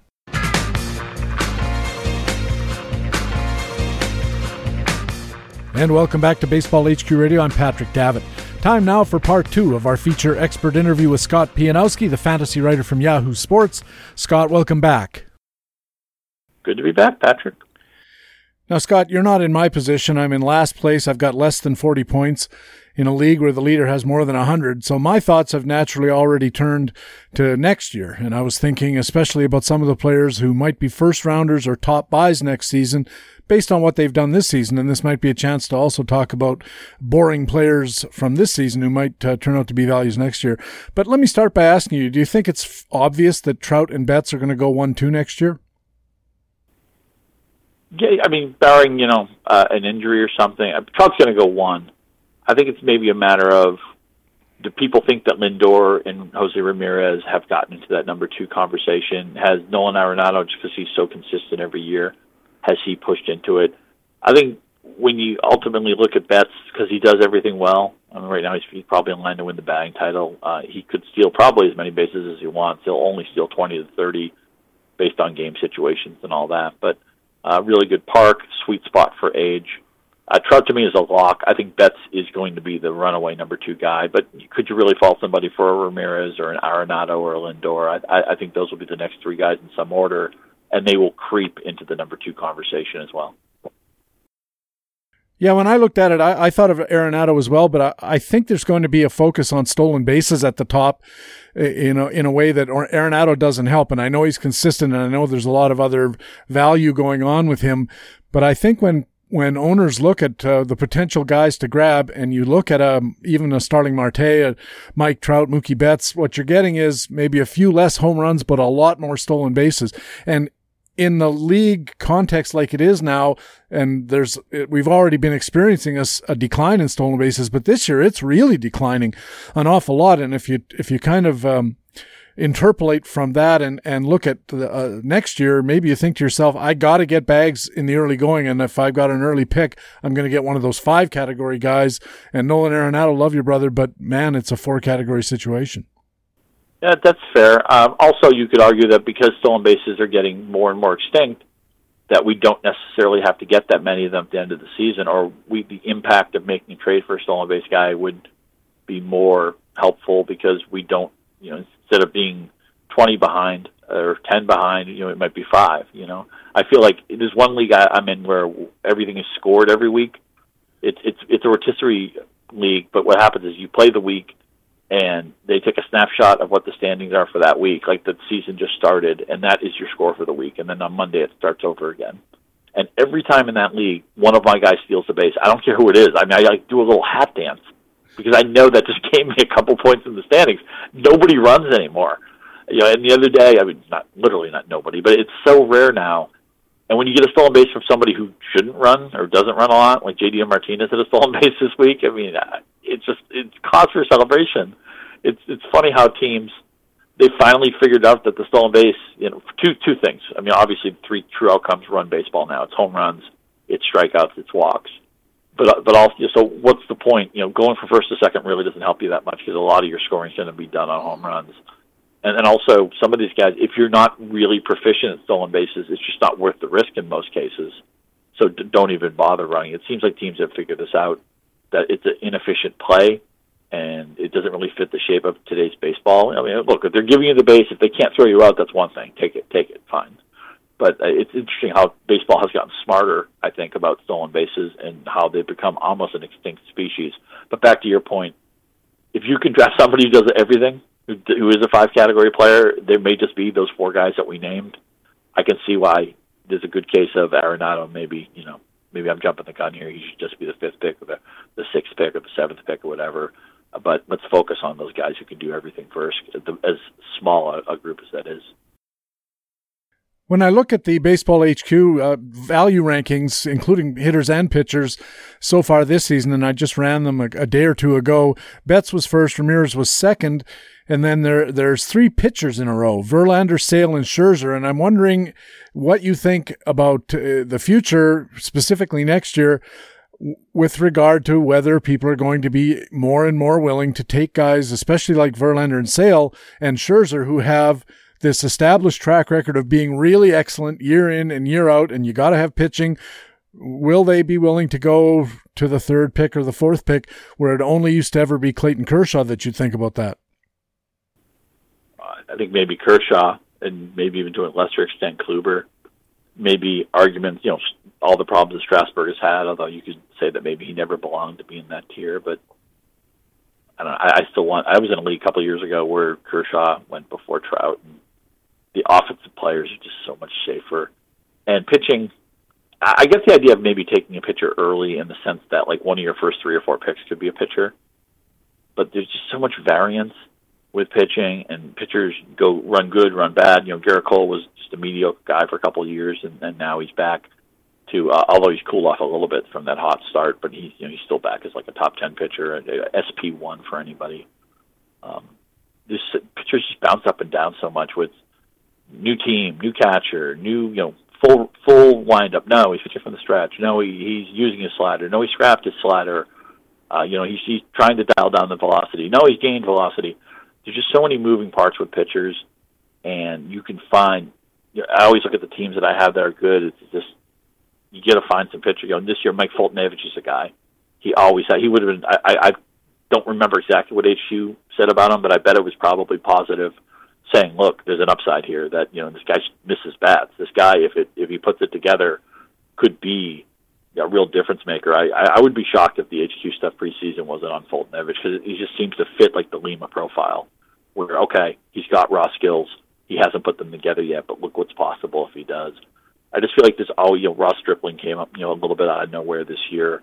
He's become a really good pitcher for the Dodgers. You know, last year Severino, who had been up and down with the Yankees, put it together. I I just feel like get that hitting base, maybe get one ace. Uh, you have to probably address saves in most leagues, but that's extremely contextual. I I wanted I my my strategy has always been draft hitting, and then figure out the pitching as you go, and I still think that's the way to do it. I think so too. It's interesting how you go about it. However, uh, you mentioned Gerrit Cole. He's the 12th highest value in all of baseball in a mixed league format, 5 by 5 a $34 player so far this year, just ahead of Jacob DeGrom and Aaron Nola, who's uh, having a terrific year as well. Uh, I always worry about a pitcher who's got a lot of uh, his value from wins, and uh, Luis Severino, Aaron Nola, both have double-digit wins. Uh, I think Gerrit Cole has his tenth finally. Been pitching in some bad luck, and of course Jacob Degrom's been pitching in horrendous luck. Part of my Tout Wars team, by the way. That's one of my Tout Wars sob stories. Is even one of my great players, Degrom. That poor guy. If he allows one, they score zero. If he allows two, they score one. It's unbelievable how he can't catch a break. It is, uh, and I imagine you must be rooting for them to trade him somewhere uh, where a contender could score some runs for him. How would he look? Uh, how would he look in Cleveland, or how would he look at with the Yankees? Be, be it would be amazing. He's affordable enough that uh, it could be a good deal for both teams. The Mets could say our next good team might not have Degrom on it anyway, and the contender's not getting a rental because Degrom is under control for a couple of years at a reasonable cost. So um, this would be. A, it's not like with the Orioles with Machado, where it's like they really had no options I feel like the Met, and the problem with the Mets is their ownership's all screwed up, and it's a team that for a team they're in the biggest market in the league, and they're run like a small market team, you know, for different reasons, and that's you know that's really a, a shame. I mean, you know, the Mets should be one of the signature franchises in baseball, and they're not. But uh, hopefully, they'll get some new ownership soon, and they'll they'll maybe realize that you know we we should be one of the big guys, not one of the little guys. Out of Cole, Degrom, Nola, Severino, who do you like best for next year? uh, Severino's just strikeout potential is so high. I I love all of them. I feel like Nola might be just just a speck below the others, but um, Degrom, I, I we have to guess on you know, what team will be on. Um, maybe he would take a hit if he went to the American League. When you know, of course it hasn't hurt Severino and Cole any. And also, you know, you wonder what are the Astros doing? I mean, Verlander was a good pitcher when they traded for him. He's been totally better for them. Uh, Cole, you know, we know he, he's gone more for strikeouts and more for missing bats this year. That's helped him. Maybe he just needed to get out of Pittsburgh at the right time. But I lead Severino for the strikeout upside. But man, you, you named a lot of pitchers I love. Uh, you know, Nola's got those three great pitches. He reminds me a little bit of Adam Wainwright, where he knows that his fastball isn't a great pitch, but he's able to get away with it, get ahead, and not get hurt with it, and then he gets you out with his other stuff. I, he's one of one of the most relaxing guys to watch. I don't have as much Nola as I wish I did, although he's on one of my good teams. But um, sometimes just putting on a, a pitcher I enjoy. Degrom's the same way, although you kind of know Degrom is is like I don't know adopting a pet that you already know is sick. I mean, you watch him pitch and you just know he's going to lose the game somehow. It's it's com- you just keep thinking it's time for this guy to get a break. But yeah, I love tuning into him. The Mets TV crew is so good, and they have really good chemistry together and intelligent conversations. I don't know about you, but sometimes I'll watch a game. I may not even have a fantasy stake in just because I, I think the broadcast crew is good obviously the Mets aren't a good team. They don't have that many interesting players, but I think their broadcast team is so good. Uh, sometimes I just enjoy watching their games anyway. In the top 10 hitters by value at Baseball HQ, there are some names that were not top 10 draft picks uh, in uh, this year's drafting. Uh, Starling Marte, Javier Baez, Andrew Benintendi, Eddie Rosario. Uh, out of those four guys, who do you think has the likeliest uh, chance of being as good or better next season and is not too much of a fluke this season? Well, you love the broad, uh, the broad skills with Benintendi that he can do everything, and he's in the right park. He's at the right age pocket. Rosario fit some of that quiet um, versatility that we talked about earlier. He's one of my favorite players, but Benintendi just for the age, for the park, and for the idea that he could be a five category guy. I guess you could argue he's a five category guy already would be my preference. But I mean, obviously all terrific hitters. Uh, Marquez maybe a little bit too streaky for my taste. I know everybody's streaky on some level. Um, seems like he's been running more since they shifted him in the lineup, and I do like Marte. But Benintendi just seems to check all the boxes for me. A couple of very young players, Ozzie Albies and Alex Bregman, are top 15 hitters at $29 of value. Um, I'd rather have Alex Bregman because I like the experience, and in this case, I'd like to have a little bit of extra muscle uh, that comes with age. Uh, out of Bregman and Albies, who would you take ahead uh, next year? Bregman probably cover more positions, better lineup, uh, better league, a little bit more experience. They're both great, but I, I think Bregman is just a little safer and they they both have obviously very high upsides. But Bregman's been around the block a little bit. I just feel like I'm getting a safer pick, which is always important to me with my early selections. Just that really high floor. Freddie Freeman's at thirty dollars this year. Scott, is he one of these guys who's starting to approach boring value? Everybody talks about him, but he just keeps doing it, and everybody sometimes looks at him and goes, "Really, thirty dollars?" I don't think anybody's ever overpaid for Freeman. I'll say that. He he reminds me so much of Votto, in that everybody knows Joey Votto's good. He's a great player. He's probably on a Hall of Fame trajectory. He's won MVP before, but he walks a lot. And the Reds teams he he's been on generally haven't been that good. Uh, that may not be a problem for Freeman for the next couple of years with that great core they have. But uh, he reminds me of the. He, I think he's the new Votto. I think Paul Sporer may have said that recently, so maybe it, that's fresh in my mind. But uh, they remind me so much. Uh, also, hard hit. Right, Freddie Freeman is always on the hard hit rate list. I love that. I mean, it, it's intuitive. Why you know you think the good hitters would hit the ball hard consistently, but Freeman always does that. Now he's got some fun guys. I I agree with you. I don't think he's incredibly underrated or incredibly underappreciated. Like sometimes you'd see the common media the last few few years, they'd be like, Paul Goldschmidt. You know, people just don't talk about him enough. And it's like, yeah, anybody who follows baseball knows Paul Goldschmidt is an overlord and a god. And and, and congratulations to anybody who stuck with him this year when he was slumping. Uh, my friend Frank Schwab was uh, one of those guys who held, held Goldschmidt or traded for him and said, "Look, I think he's going to be fine." And he's pretty much been back to vintage Goldschmidt. I don't know if the steals are going to come back, but he's doing everything else well. So congratulations to that. But I think Freeman has always been maybe a little bit underappreciated. I don't, I don't think it's been significant, but by the same token, I don't think anybody's ever overpaid for Freeman either. I wonder about Zack Greinke too. He's very quietly in the top 10 of starting pitchers this year. I was looking at his stats. He's got 11 wins, a ERA right around three, and a whip barely over one. He's got 130 some strikeouts. Is he starting to become a boring value player? Sure. Yeah, deep in his career. and and now the park isn't as penal. He actually was somebody who always seemed to pitch well at home anyway, but um, now it's it's less uh, his mistakes are less likely to get punished, and you know he's he's bounced around. I mean he's Royals and then Brewers. He's on the Angels briefly. He had that great season with the Dodgers where you know, the Cy Young was was clouded between him and Arrieta, and Kershaw wasn't clear who to vote for. I think Arrieta won, but um, you know there's nothing people want it's just human to want new things, to want buzzy things. You know, new phone came out, new uh, movies out, and uh, I think you know Zack Greinke. Again, it's not that people are giving you Zack Greinke away. Although remember, wasn't there a lot of talk before the season about his velocity being down, and, and people yeah. trying to find reasons not to take him? Yeah, I, I do think that you're getting him. I, I, you know, I guess I'm kind of thinking about this out loud, but yeah, I, I do think he's becoming one of those boring veteran guys. He's he's a a top shelf boring veteran guy you're not going to get him in the 13th round or the ninth round or something. But there's nothing. People, everybody at some point has owned Greinke at this, you know, in their fantasy career.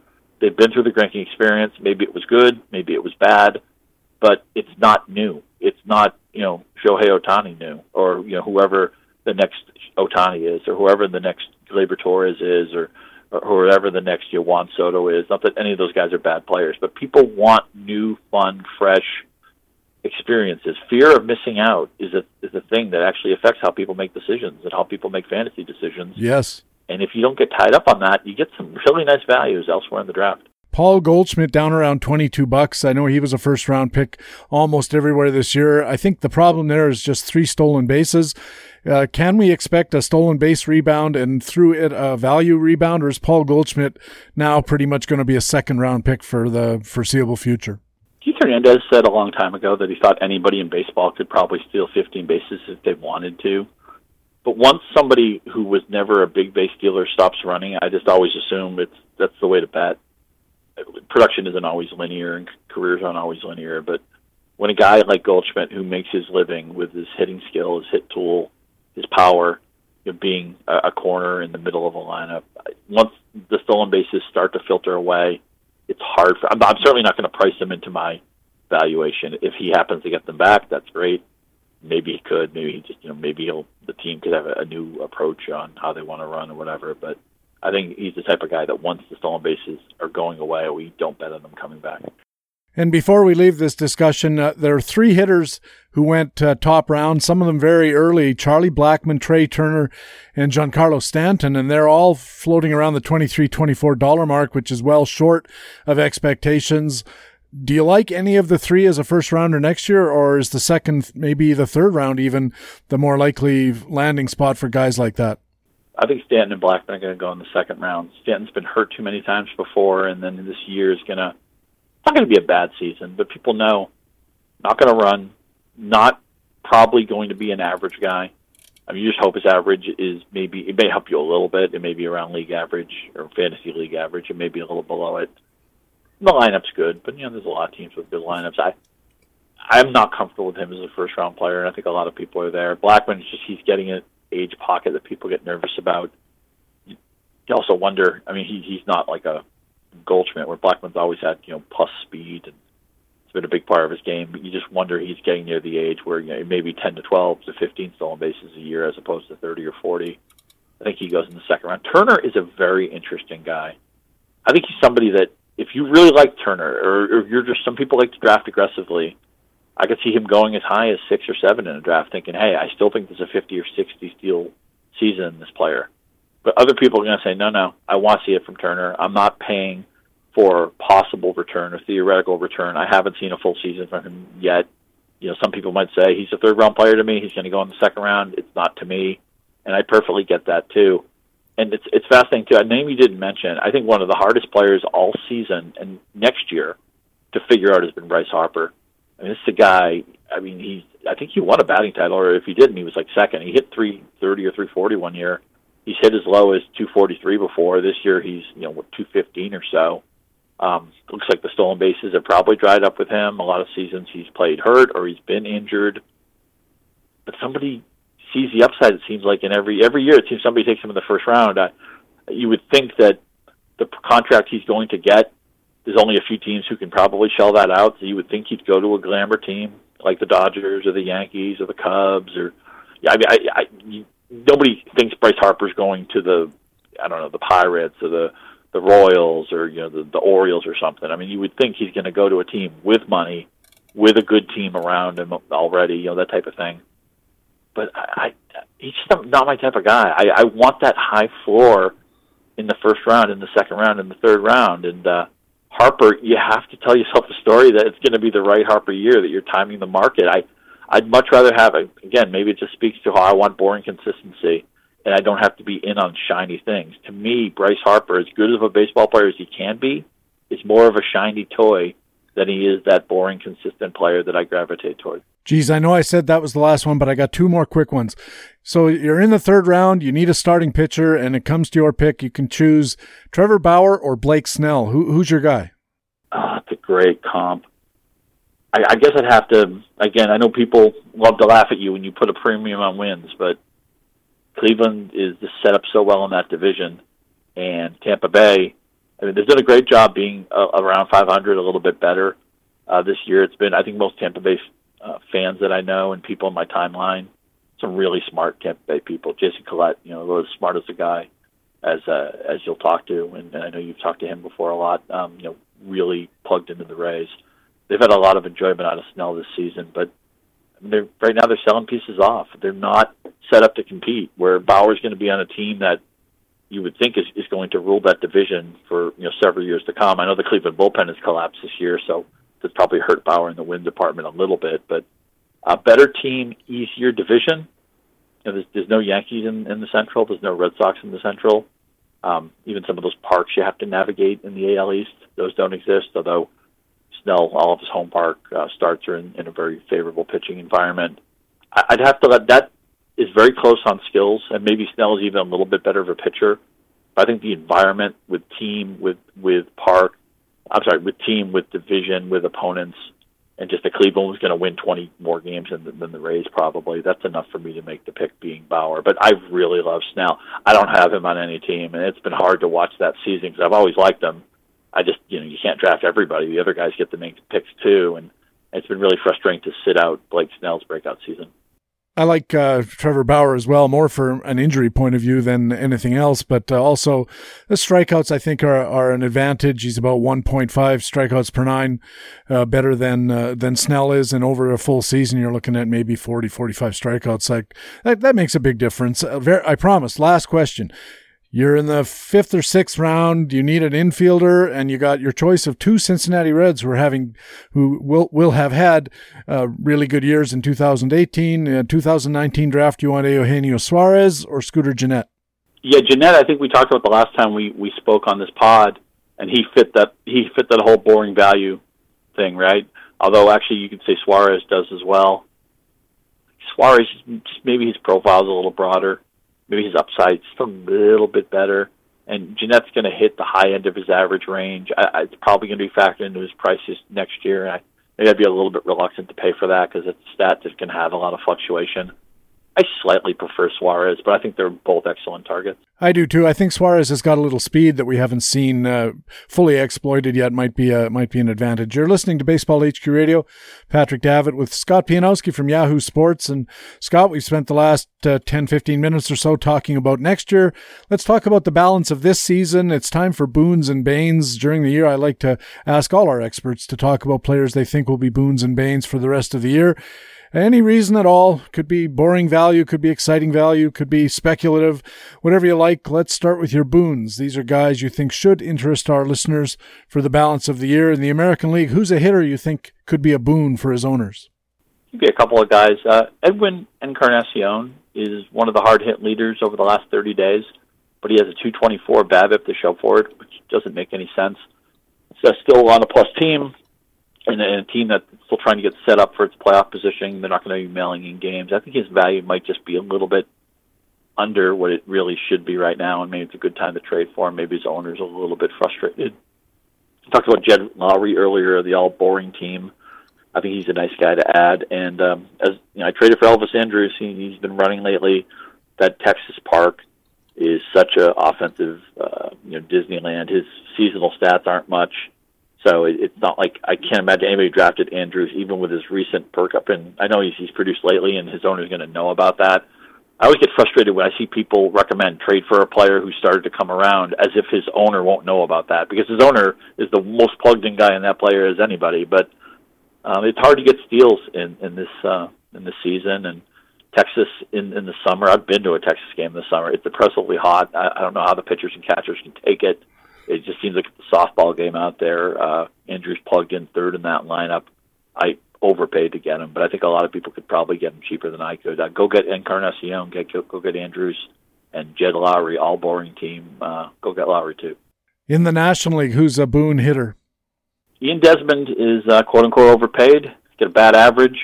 People get mad that the Rockies are playing him, but you know he's on a pace for 88 runs, 30 homers, 93 RBIs, 19 steals. And when I say on a pace, it's late July. It's not like this is something extrapolated from two weeks. I mean, he's been a four category stud all season. And even the 241 average isn't that bad. I mean, it hurt you a little bit, but as long as he's Joey Gallo, I mean, you know, he's doing okay.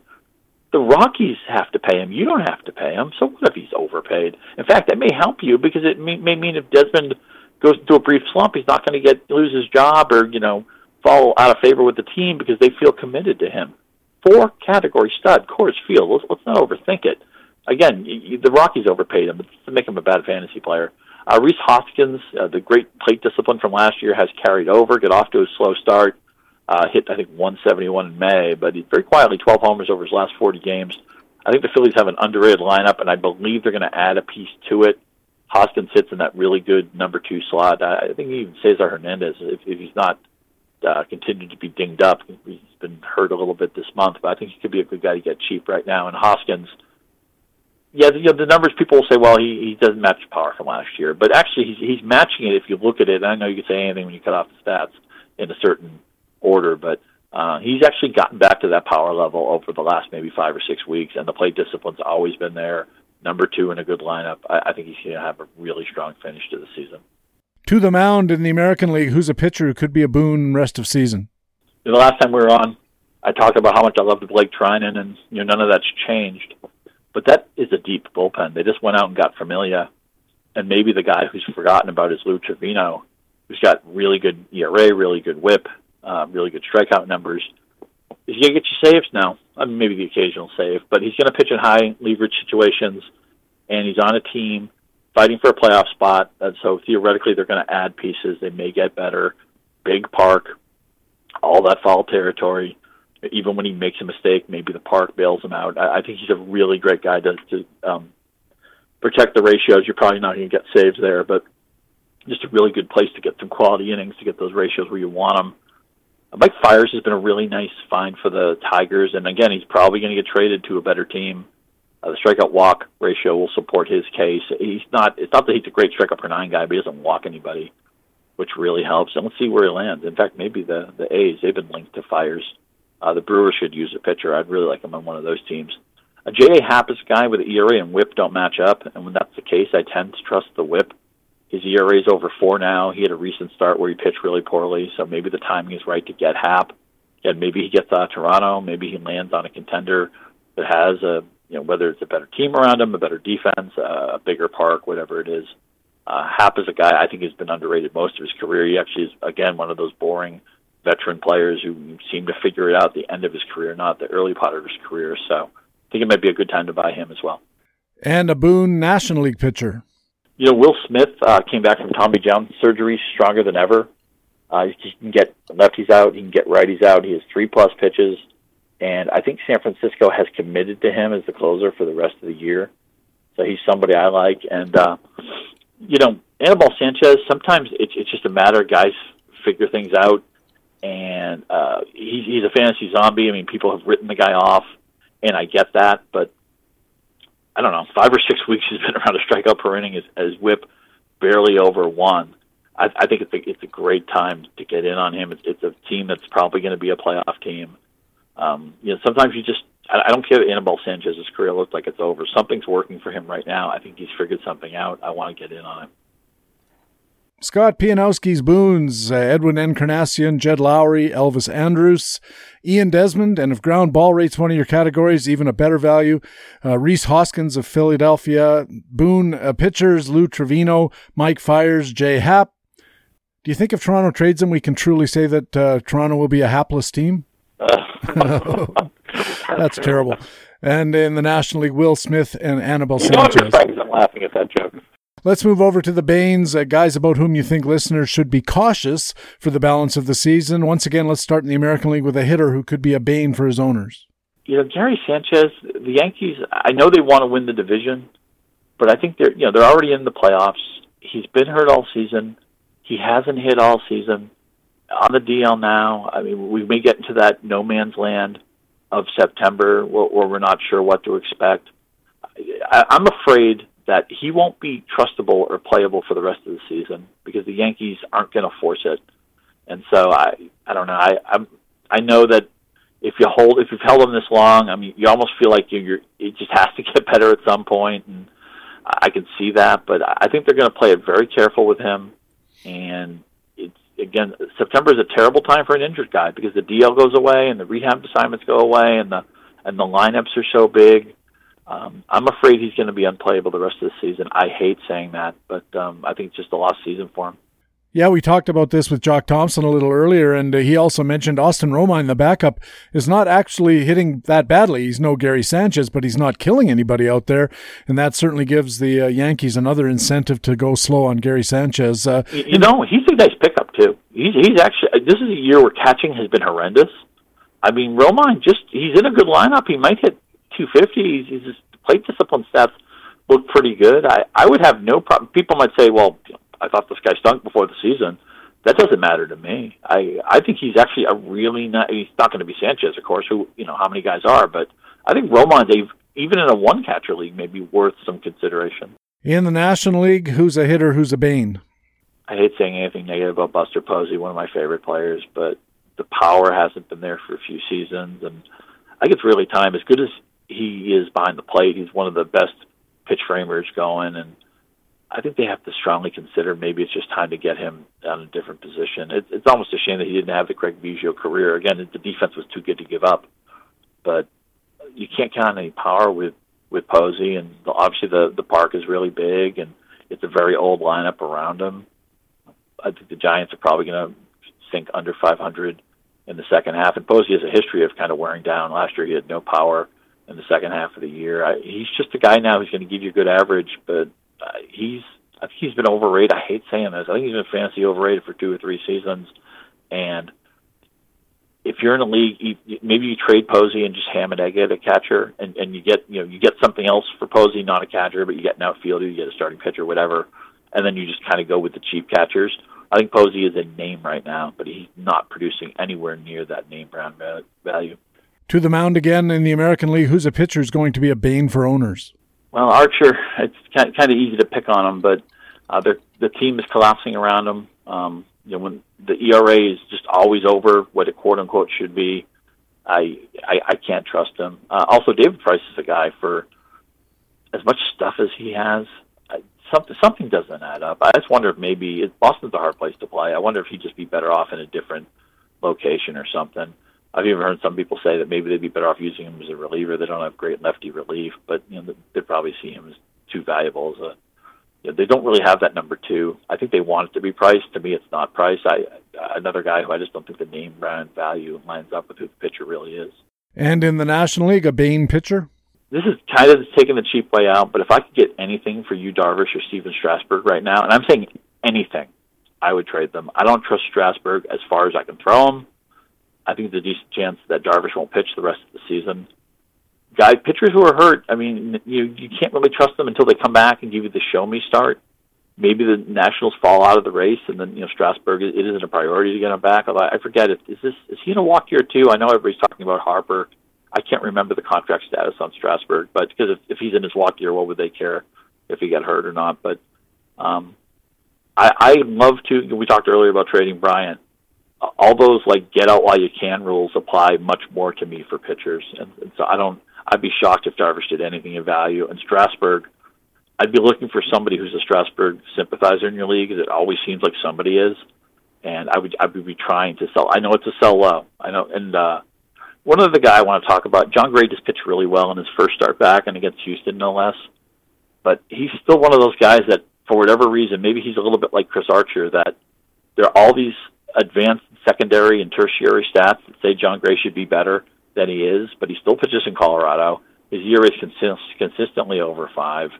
I, I don't want to play that game. I, I look, he struck out what 16 Padres a couple of years ago in a home game. I mean, when he has it going, he's unhittable. But I just think that when he doesn't have it going, you get those P, PQS disaster starts. I, I'm saying no to Jon Gray. I know he's a tease, and on the right day, you think, oh, he's figured it out. Here it comes.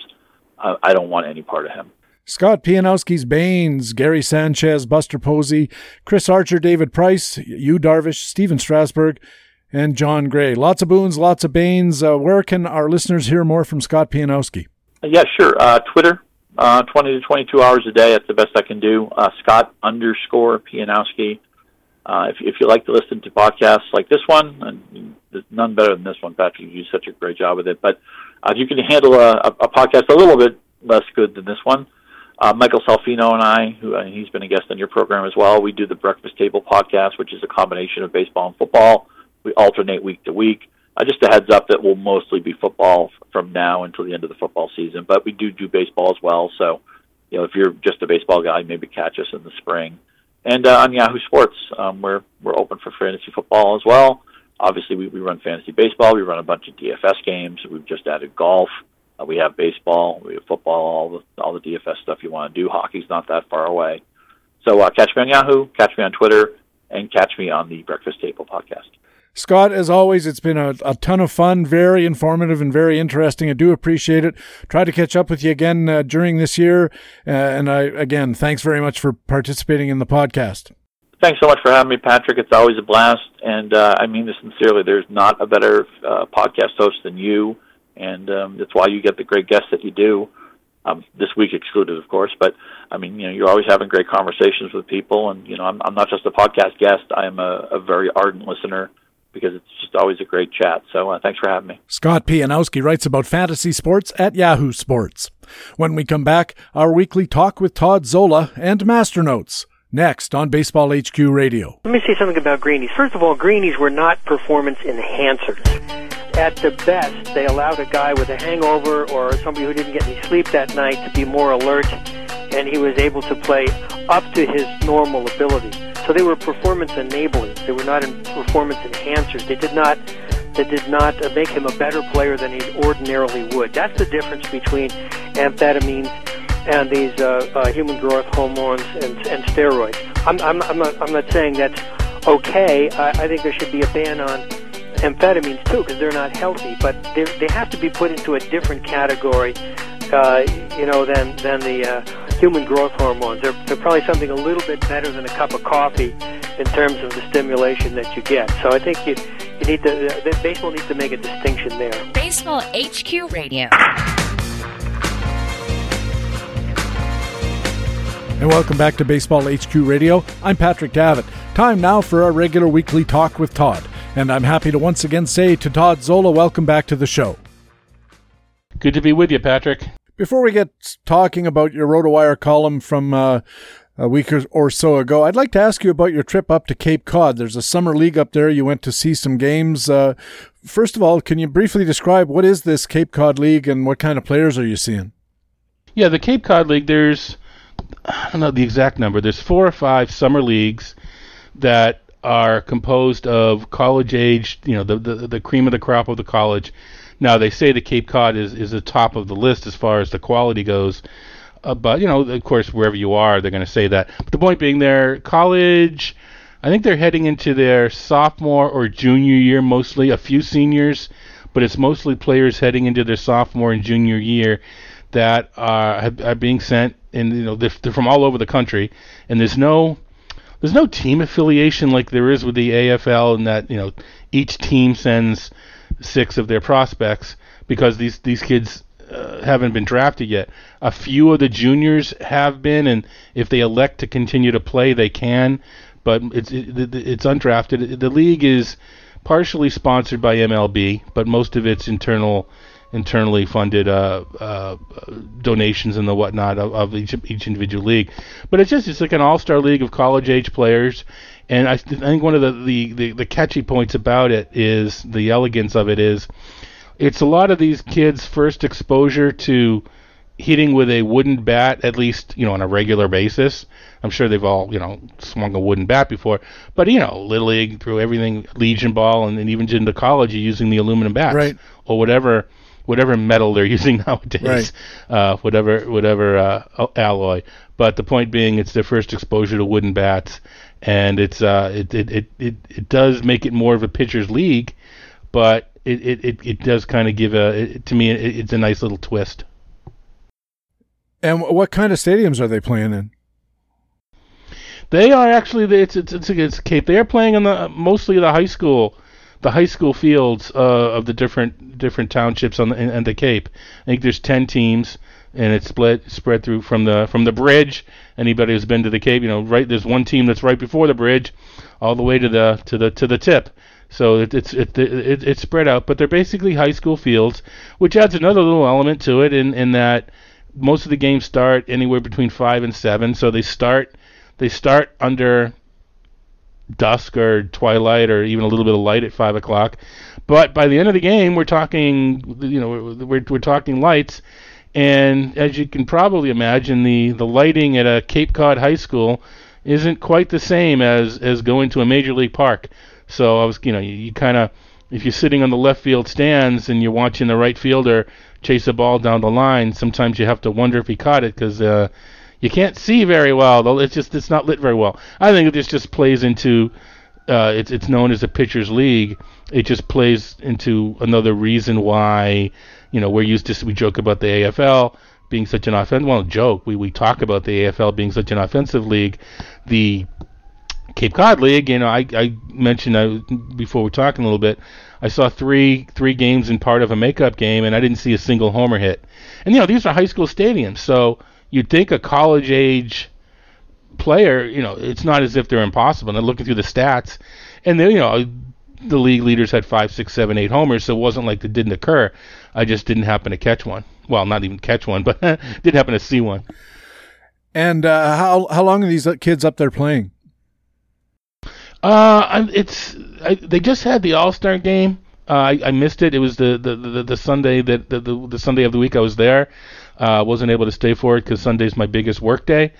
Um, I, I I- I guess they have another couple weeks. I mean, they they're going to be going off to college, and good lord, college starts earlier and earlier than uh than ever before. So I'm sure some of the college teams are probably practicing.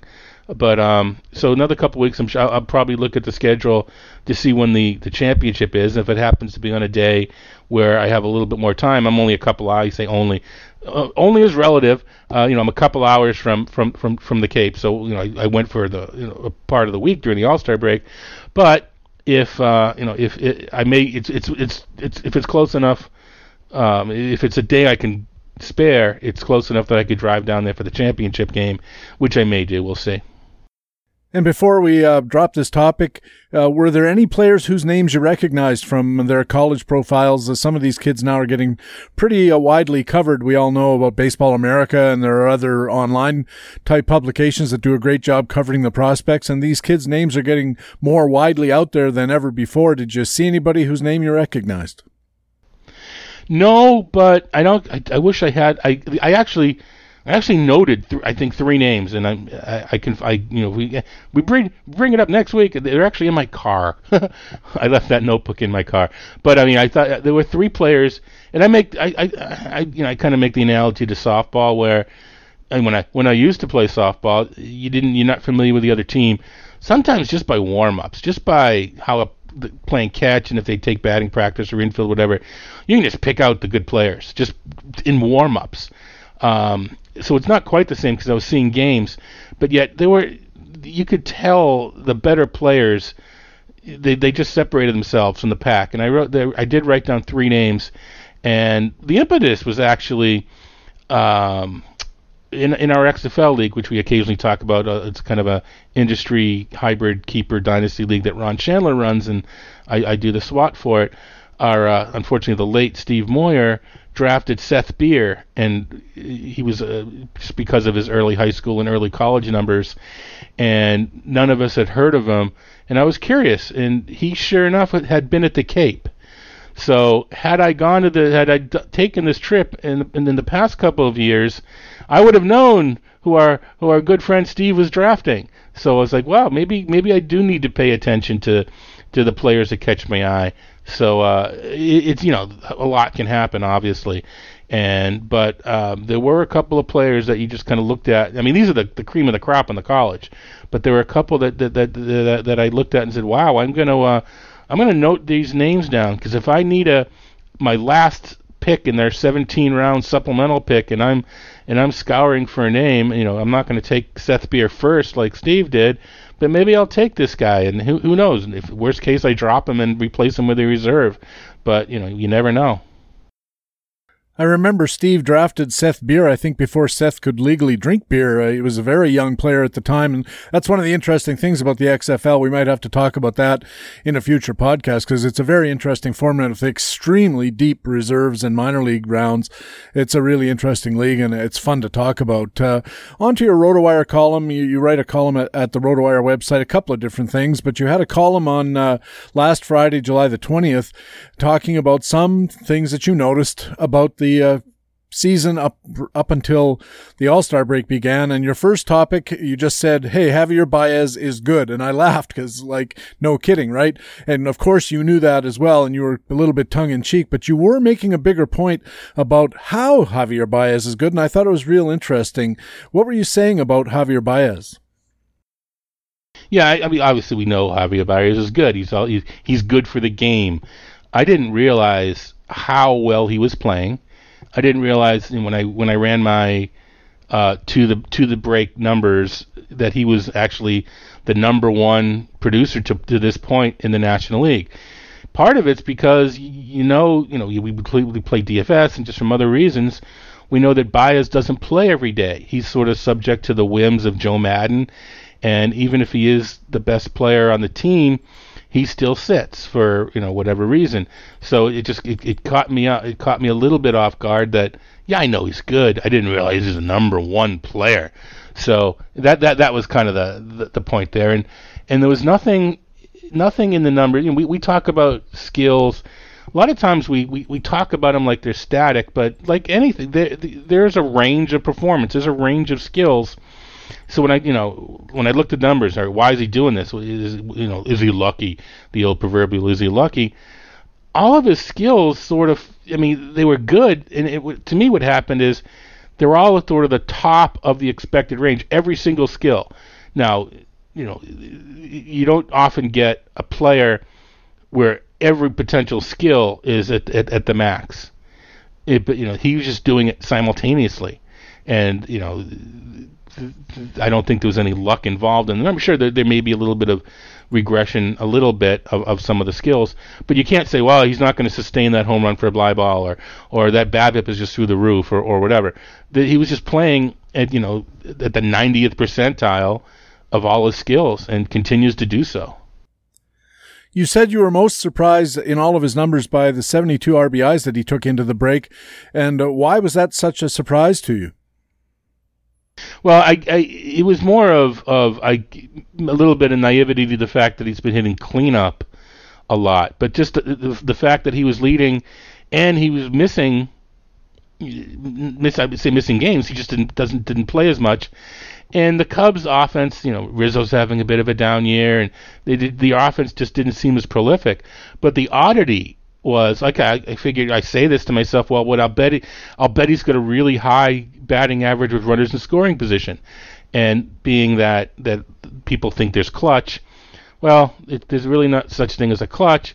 The uh, the batting average of runners in scoring position league wide is usually a couple points higher than the the overall average, and I surmise that's just because pitchers are going from the from the uh, from the, the stretch more, and the uh, numbers improve a little bit from hitters from the stretch, and maybe some defensive alignments. They have the infield in or holding a runner on, and it just it just avails some more hits. Uh, oddly enough, in Baez's case, his batting average runner in scoring position was lower than his average. Yeah. So, using that sort of as an argument, one could say he was actually a little unlucky as far as uh, run production goes, and he could have had more than 72 RBI. So it's that that's just kind of it. Or it just uh, the other. I didn't actually look at this, but it may just that may be balanced. He just may have had an, an inordinate amount of opportunities. There just may have been ducks in the pond at a higher rate. So maybe he was lucky in that area. I don't know. But uh, the, just the little point being that, that that that not only is 72 impressive, he could have had 80 and it would have still fallen within the range of expectation that was kind of amazing, and I, and I'll bet you when you look into it, if you decide to, that you will find he had an inordinate number of uh, of scoring opportunities, uh, just coming to coming up to bat with players on base right. and uh, you know home runs and extra base hits will even drive them in from first and he, he, probably was a little bit fortunate in that regard. RBIs is a team stat after all you can't drive in runners who aren't out there. I thought that was interesting. You mentioned uh, Joe Maddon's managerial style which seems to mitigate against a guy like Baez having a really terrific year. He was, uh, you said, in 92 of the Cubs' first 94 games, Baez played but he's only 79th in the National League in plate appearances. That seems remarkable, but I wondered, Todd, could it be that by Baez being removed from unfavorable situations, we have to assume that's why he's not in the lineup because Maddon and the team's brain trust think he is at a disadvantage somehow. Could that be helping Baez put up better numbers because he's removed from those unfavorable situations where he might not be able to produce as efficiently? Whether it's unfavorable or simply uh, just a rotation. It's just his turn to sit, so you can get a guy like Ben Zobrist in the lineup. I don't know. Now the you know there's two you know so yeah there's, there's, there's perhaps yeah perhaps it's unfavorable. Perhaps they're sitting him against a pitcher. I'm sure that they use too far small a sample for batter versus pitcher data, and I bet I bet he makes a lot of decisions based on that erroneous data. But still, whatever he decides to sit him, so there's the potential of of being sat in a difficult situation. But you know, the, the other two aspects of it, is, uh, you know, not playing every day. Well, maybe it's keeping him fresher. Maybe it's keeping him healthier. Right, maybe it's keeping him even hungrier because he just wants to get back in there. Um, you know, the other end of it though is sometimes, you know, and he's I guess the the positive is he's able to do without losing focus. You know, some of these players that don't play all the time, you know, when they come back in, are they as focused? Are they as tuned in? And he's able to maintain this high level of, of, of focus, even though you know Mitch kind of alluded to earlier. He's good for the game because you know obviously he's having some fun, but he just knows when to turn it on and turn it off. Uh, I just it's just so impressive that he's able to keep this extremely high level of play, even you know when he maybe had a two hit game with a homer and he's on the bench the next day. Uh, he, he's still able to maintain this this this level with these intermittent off days. So it's it's it, the fact that he you know the slash line is the slash line, but as far as, as fantasy purposes go, the runs and the RBI, uh, that that's the the factor so high. Missing some games. Now he said he played 92 out of 94. He's either getting a pinch hit appearance or he's coming in for defense right, yep. in a lot of these games. I think he started 79 so I think he st- at the time started 79, and well, no, 79 was the was the number was the, the, the plate appearance, but he he actually had started in that range too. And one of the reasons he was down in plate appearances a bit is because the Cubs at the time had played fewer games. Now they made up two of them right away with that Thursday uh, solo game against the Cards and then a doubleheader. But they're still they're still trailing some of the other teams in games played. So part of the 79th, but still the point being, you know, for a guy hitting near the top of a really prolific order he should be in the top 20 with plate appearances. I think when it all fleshes out, he'll be in the 50 range, and he's still going to be really pounding up those counting stats. I wonder if the Cubs they spend like all the advanced teams spend a good number of dollars on their uh, statistical analysis and with uh, you know quant guys and math PhDs and stuff all beavering away behind the scenes trying to figure stuff out that we don't know about. Could it be that the, uh, the um, pitcher versus batter data that they're working from is a little more advanced than we're used to. And I'm thinking of uh, you're familiar with what Vince Gennaro of uh, SABR was trying to figure out, which was pitcher type versus batter type, and saying you know if we can figure out there's a there's a you know a group of um, genotypes for want of a better term in among pitchers, not just left-handed pitcher, but left-handed pitcher who throws across his body and starts on the first base side of the rubber and throws mostly sinkers. Now all of a sudden you're getting a wider range of data for that batter to be compared against, and maybe they're doing something like that, which is giving the uh, giving the club a chance to really optimize how their players are matched up against pitchers, not just pitcher by pitcher, but pitcher kind by pitcher kind. perhaps no, it's abs- I mean, it, it was out there. We haven't, you know, the, I would think that if there was a follow-up study that shows that it's there, it would be published and we know about it. But a lot of times, you know, it still could be in the works, and they there's nothing that says you can't.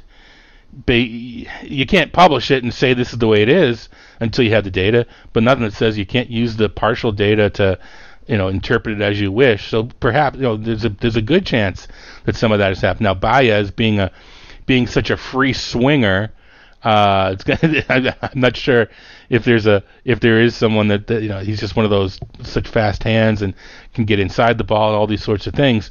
I don't how how applicable this would be for him, but absolutely, I, I, I you know I think we both know that the data that the that the clubs have is a little bit more in depth than what either you or I can scrape off the web. Yeah, I think there's a lot of stuff that the teams are developing that be- becomes proprietary. Uh, earlier during the break, I read the uh, the book called The Arm by Jeff Passan of Yahoo Sports. I don't know if you've read mm-hmm. it. And uh, towards the end, he was talking about a guy, and I don't remember his name, who was doing some really interesting research work in the realm of you know how to pre- prevent arm injury and so forth. And he was doing it in a relatively public way.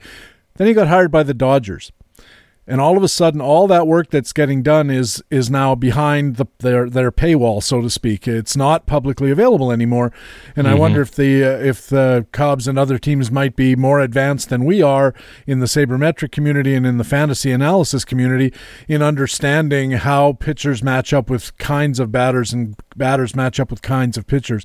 I think that'll be interesting and i i know there's being work being done in the public sphere about that and i'd be very curious to to see how it all works out. Uh, you also said in the column that youth is being served this season. You mentioned uh, a lot of young players came up, uh, either started the season with their teams like Scott Kingery or came up very early and immediately started having an impact. And I thought it was interesting uh, towards the end of talking about the individual players. Uh, you had uh, Jake Bauers of the Rays, Willie Adames, uh, Gleyber Torres, and Miguel Andujar, of course, all these guys who were having an impact. And then you said, this introduces a new wrinkle to how we draft our reserves and manage our FAAB in a fantasy sense. What did you mean? Yeah, we've we've, we've talked about this. I think. Um, I think we were both a little prescient in this area, in that um, talking about do you hoard in an specifically in AL and NL only, and to mix in a certain extent too. Do you uh, what this does is uh, well, I'm getting ahead of myself. I'll stick with AL, AL and NL only. Do you do you hoard your FAAB for the potential Manny Machado uh, trade at the deadline, which may or may not occur. We still haven't had anybody of, of, of significance come over in the AL, and that's the only really big NL move. Uh, or you know, do you how do you go with dealing with the FAAB early in, in the league? And it, it it's it's kind of come about that there's sort of a it's not a trade deadline, but there's sort of a a couple of weeks period where a lot of these prospects are getting promoted, whether it be the the Super Two deadline or or the the other the, the, to get the extra year. But there's kind of two internal deadline, you know, two or three weeks into the season, and then June when the uh, when the the time is supposedly elapsed for these players to be over Super Two. So it, it's kind of a sec, uh, another target date where there could be some uh, potentially uh, impact type players coming into the league. So it just it, it kind of you know when I when I have my FAAB, uh, I'm gonna you know pay specifically attention to those couple of weeks, and maybe I'm gonna spend it more at that time than I am gonna hoard it for July when you don't even know if a player is coming up. I, I think what we've noticed is the number of, of, of minor leaguers has been gradually growing. Whether whether this year was just such an exceptional year with the quality, whether teams are just becoming looser and more willing to go with the youth. I, I think it's a little bit of both in most of these situations. I just think it's, it's a great freshman class, and teams like the Yankees just are more willing, you know, with the, with Andujar and Torres there, they're just more willing to rely on such young players, more more reliant than than in previous seasons. So to me, and, and you know, jumping ahead where I, where I was going before with the mixed league, you know, they really there isn't a trading deadline in, in the mix. We don't have to worry about the trading deadline because they're in the same league. But it does introduce a time where uh, you want to you, you want to have money in the mix league. You don't want to go completely off the rails early because when June comes up, there could be some minor leaguers, or there will be some minor leaguers that get promoted, and you want to make sure that you're in the running to get to get the Jake Bauers, whoever it might be next season. The other aspect of it, I think, that's interesting, and uh, this is particularly true in only leagues, but I wonder if you think it might actually start happening in mixed leagues as well.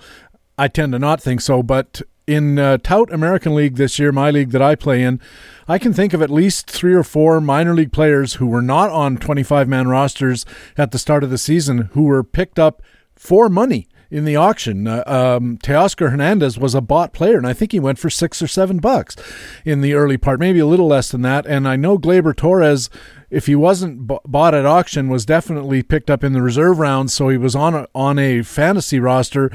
Uh, before he ever got onto a 25 man roster, and that was because the uh, the teams that are looking at them are saying, in the case of Toronto, I see a lot of weak outfielders in Toronto, and uh, I wouldn't be at all surprised to see Teoscar Hernandez. I think Anthony Alford was also drafted in reserve, and uh, maybe somebody was looking at the Yankees infield and said, you know, uh, the, the, second base situation there doesn't look all that promising with Taylor Wade or, or whatever his name was. Uh, I drafted him in the reserve round myself, and maybe somebody looked at him and said, you know what?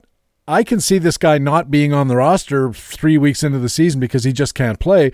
And if that's the case, I can see Gleyber Torres on the roster. I'm gonna I'm gonna roll the dice and grab him in my reserve round rather than waiting for a FAAB opportunity. At which point, uh, you know, we're all kind of flying blind and having to make bids.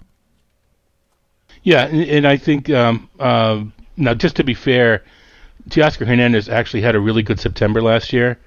I think that came up in a column I did a week previous. So just, I mean, but but the the point is taken with Anthony Alford and and Torres and the whatnot.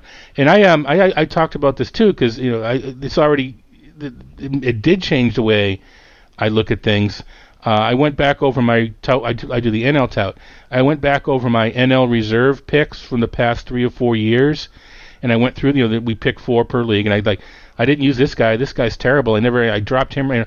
I didn't find a single reserve. Maybe it has to do with my picking of reserves. But I was always someone that would pick a you know the the, the utility infielder of the Padres and the uh, a speculative closer and the whatnot. I I wouldn't take the minor leaguers. The point being, I had come into the season saying I'm going to draft some minor leaguers because I'm not using that resp- reserve spot anyway. I'm going to be one of the guys that, that, that takes a minor leaguer and buries him. As it turns out, I uh, I actually purchased my minor leaguers in Scott Kingery and, and David Dahl. Uh, so what I had, I, I, just because they came up on the auctions, like, oh, that's the guy I wanted to to pick. I'm going to have to bid on him. But the point being, you know, I, I anticipated at the time Kingery being sent down and you know having to backfill him, and, and the same with Dahl. So I it just didn't work out quite as planned. I had to pay for him, but the point being, I was willing to bury the minor leaguer. Uh, one of the two of them ended up playing, obviously, and and Dahl we don't know about yet. But the point being, even coming into this season, though the writing was on the wall. But I think at this point, it's not just people. You know, I happen to look at the FAABs every week because I do the reports. I think it's I think more and more uh, of our the competitors in, in, in leagues like this are going to be willing to put a minor leaguer on a uh, on the roster on the on the reserve. And I think I think even a guy like Juan Soto uh, can feed into that. In that there's no way that so you know this is Ron Shandler's thing play playing time opportunity coming in. You know there's just there's no way they're going to call Juan Soto up. They've got you know they got Victor Robles. They've got all these other guys. Well, you know, a confluence of, uh, of events occurred, and Juan Soto is still playing to this day. So uh, playing very well. So even even a guy that we look at and we say, "There's no way this team is going to call up so and so," I don't think you can say that anymore. And finally, Todd, uh, this all has ramifications, of course, for fantasy players, but we also have to try to think our way through a, different issue, and that is this year has been a cornucopia of these young players, and that was the point that you were making in the column. And uh, a lot of teams seem to be much more willing to call up their players earlier than usual, even though it has long term costs as far as service time and arbitration eligibility, free agency, and so forth. How likely is it that teams will continue to be aggressive in promoting young players like this? Or was this kind of a one off just because of the level of talent this year? I think it's I think it's a combination. I think that it, it in it, it is such a great class, and as it turns out, a guy like Ned and and uh, they still could come up, a Michael Kopech or a Eloy Jimenez. Uh, I think next year's class is going to be pretty solid too. I think it's going to be. I, I think teams are going to be more willing to do it, but I also think we just happen to be in a in a really we just happen a really sweet spot as far as a lot of young players being ready during the same season. But you know, you can even go to a you know a Freddie Peralta and a Shane Bieber. These are uh, you know young pitchers that Joey Lucchesi that all these clubs expected them to be contributors but I, they're they're willing to go to these guys over a washed up, you know, well, Tommy Milone's coming up today for Stras, uh, coming up. He pitched this week for. Uh, he happened ha- he came up this week for Strasburg, but the point being they're, they're they're willing to go to these younger pitchers as opposed to organizational filler, and I think you know I, I so I do think that if maybe you know I think that that that they're loosening up the reins, it just you know the talent has to be there. But I, I do think teams are going to be willing to promote the younger players a little bit sooner, you know, with the caveat that they're worthy. I think so too, because the the the worthiness of the player used to be second fiddle, right? You, they had lots of yeah. teams had minor leaguers that we knew could play, and they just weren't bringing them up because they didn't want to pay them the seventh year or whatever it is, looking that far down the road. And I think maybe uh, cooler heads are prevailing, and they're looking at the situation and going, you know what? Like you said, we can bring up this fine young pitcher in our system who's ready to go in our in our estimation, or we can pay Tommy Milone four and a half million bucks because that's what a seasoned veteran gets, and not get the same level of production. It's it's it's you know penny wise and pound foolish at that point. Yeah, we're gonna six years from now we're gonna have to pay a little more f- to keep this guy on the roster or or lose him, but. uh you know, for right now, I'd rather pay the minimum, whatever it is, 550 or whatever it is, instead of 10 times that and getting a, a pitcher that's markedly better for the much lower price. Not to mention, I wonder if any, you know, the, the, you know, each of these, you know, what's the expression? There's no such thing as a healthy pitcher. It's just a pitcher waiting to get injured. Do you want some of these guys using up their healthy bullets in AAA? Right. Or do you want to, you know, if the guy's going to get hurt anyway, least you know let's let's have him throw those pitchers in the majors. So I wonder if there's you know kind of just kind of settling in the fact that they're gonna get hurt. So if he's better than my journeyman guy, let's get some of those bullets pitched at the major league level. So at least you know at least we got something out of it before he got hurt. I don't think that that's a huge factor, but it, it may be. I think that there's something to that. I think so too, and there's uh, also we've seen evidence that among all players, hitters and pitchers, kind of uh, from the time they join the the big leagues, they just start going downhill. So you might as well get them at the top of the hill sooner, so that mm-hmm. somebody mm-hmm. else can pay nine million dollars in free agency for the uh, for the latter part of the hill. Uh, there's a lot of valuation questions. They're all really interesting. Your column was super. I, I recommend it highly at RotoWire. It was came out on Friday, the uh, twentieth of July, and we'll talk to you again next week, Todd. Thanks a million. Excellent. Looking forward to it, uh, Patrick. Todd Zola writes for Mastersball, ESPN, and RotoWire, and appears here at Baseball HQ Radio every week. Now it's time for Master Notes, my weekly discussion about baseball and fantasy baseball. And this week, I want to talk about arbitrary endpoints. On Monday of this week, I was watching a Blue Jays telecast on Sportsnet, a national sports network here in Canada. During the game, the producers put an infographic on the screen describing how one of the Jays' hitters, I'm sorry I don't remember who, had a batting average above 300 and some other pretty impressive rate stats.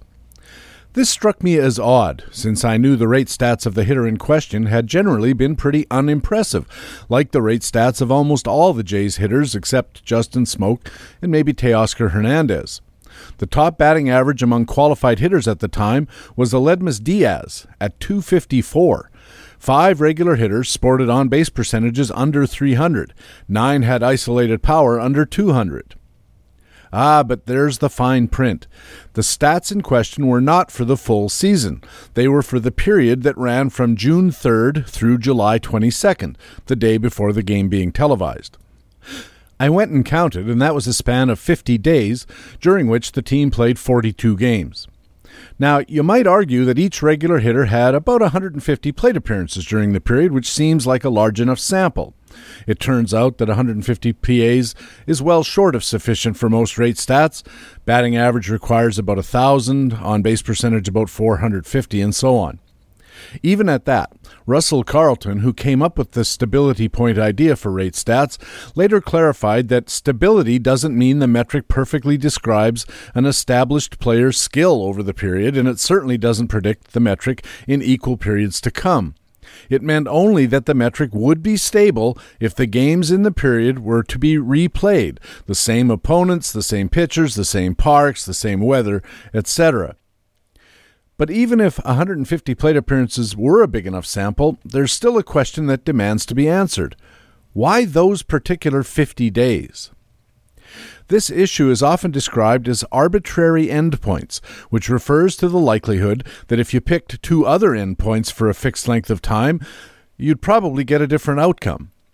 And in the case of a Sportsnet telecast, like many, the producers are employed by the same company that owns the team, so they might have an incentive to carefully choose the endpoints that make a player look like he's better or more productive than he actually is. Or, as my uncle used to say, they're trying to spit shine a hobo's gumboot. But I had to admit to myself that I don't actually know that a sample of 50 days, 42 ish games, and 150 ish plate appearances is neither descriptive nor predictive in all those metrics. So I checked. I looked at the stats for Jays hitters who had at least 100 plate appearances in two different 50 day periods. One of the periods was the sample whose endpoints were arbitrarily chosen by Sportsnet, June 3rd to July 22nd. The endpoints of the other period were arbitrarily chosen by the random function in my trusty Excel workbook and turned out to be from April 21st through June 10th. The Jays played 46 games during that span. I compared the player metrics from the two periods using four performance metrics batting average, OPS, ISO, and home runs per 600 plate appearances, as well as two skills metrics walk rate and strikeout rate. The results pretty much confirmed my hypothesis that there wouldn't be strong similarities between the players' metrics in the two periods, but in a couple of them, the disparities weren't especially wide either. So here's the skinny. The biggest differences in performance metrics between the two periods were in the players' isolated power stats, with only two players coming within 10% of their period 1 marks in period 2. Teoscar Hernandez and Aledmys Diaz were those two players. The others showed much larger differences, some of them over 50% in both directions. Kendrys Morales was at 135 in period 1, 241 in period 2, a gain of 78%, while Russell Martin was minus 52% between the two periods. And it went like that. Walk rate was a bit of a surprise. Plate discipline is a skill, right? Once a player displays a skill, well, you know the rest, and if you don't, please immediately turn in your Ron Shandler secret decoder ring. But the question is whether displaying a skill is possible when the sample is 46 games, when swings of 40 plus percent can and do occur, and the smallest change is more than 25 percent. Yangervis Solarte almost doubled his walk rate between the two periods from around 3% to just under 6 an 88% gain, while Kevin Pillar went minus 84%, dropping from 5% walk rate down to about 1. And the rest of them were like that down to the least change, which was Justin Smoak's drop from 18% to 13%, a minus 27% change.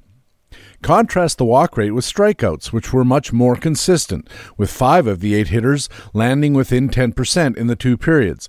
Teoscar Hernandez, the exception, he struck out a lot more at 47% extra, while Kevin Pillar stayed pretty much the same at just minus 2%, going from around 18 to just under 17. The performance metric with the narrowest differences was OPS, where the largest variance was 50% and six of the players were under 10%. Kendrys Morales again with that plus 50% change going from 605 to 910, while Teoscar Hernandez was plus 1 and Justin Smoak was minus 1. By the way, what got into Kendrys Morales? That might have been an injury recovery, but we'll leave inventing narratives to Sportsnet's producers. Surprisingly, given the narrow OPS results, the home runs per 600 plate appearances showed a lot of variation. Kendrys Morales again doubled his rate from 16 homers per 600 to 32, while at the far end, Kevin Pillar stayed pretty much the same, around 19 to around 18. Finally, another relatively low change performance metric was batting average, where four of the hitters were again under 10% variance, and only one hitter, Morales again, showed a variance of more than 17%. Morales was at 203 in period 1 for his batting average, 293 in period 2 for a gain of 44%. Down at the bottom, Teoscar Hernandez went from 243 to 250, a change of just plus 3%. The hitter with the widest discrepancies in all of this was obviously Morales, so I went one step further and made a spreadsheet of every game in his career through Tuesday's games, then calculated his rolling 50 day averages and some of those metrics. What they showed was very wide variance in all the stats. I'll just talk about four for now. In batting average, his maximum was 361 for a 50 day average, his minimum just 184.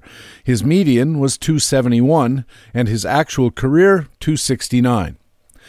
Home runs per 600, 49 for a maximum, 3 for a minimum, the median 23, and his career mark 24.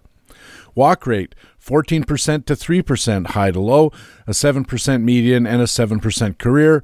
And strikeout rate 28% for a maximum, 11% for a minimum, the median 18%, and the career mark 19%. Just so you know, the 50 day results in this little research effort are also 50 game results because the Baseball Reference database doesn't put blank lines in for days the player wasn't in the lineup. It just skips the date entirely for that player.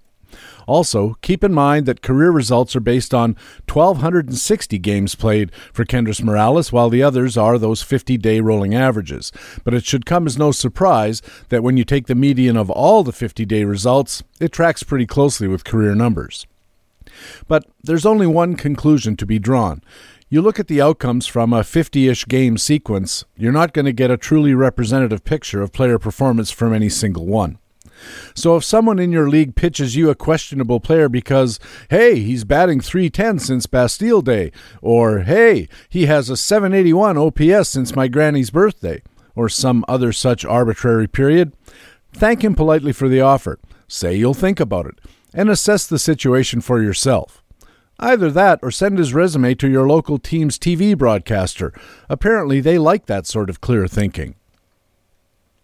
For Baseball HQ Radio, I'm Patrick Davitt, Masternotes columnist at baseballhq.com. You can get Masternotes delivered to your email inbox in the weekly free Baseball HQ e newsletter. Just go to baseballhq.com and sign up. You can also read Masternotes for free at the Baseball HQ website, and of course, we also have Masternotes right here at Baseball HQ Radio every week. And that's Baseball HQ Radio for Friday, July the 27th. Thanks very much for taking the time to download and listen to show number 28 of the 2018 fantasy baseball season.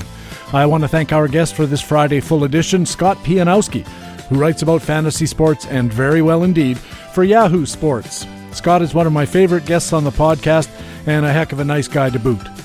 I also want to thank our regular commentators from BaseballHQ.com, the best fantasy baseball website in the business.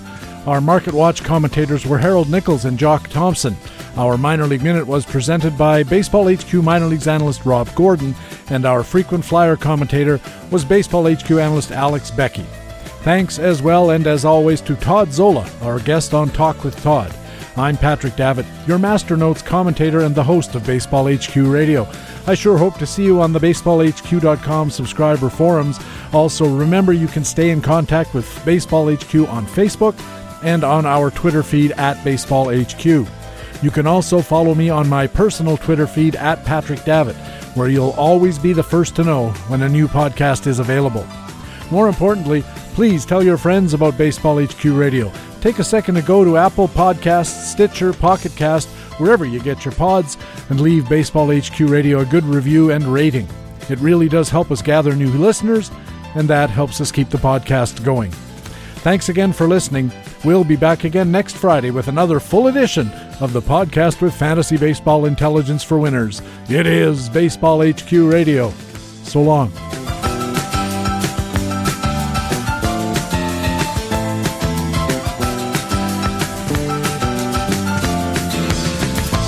Baseball HQ Radio is a weekly free podcast available through iTunes and other podcast aggregators, or directly from baseballhq.com, where we have an archive of past shows as well.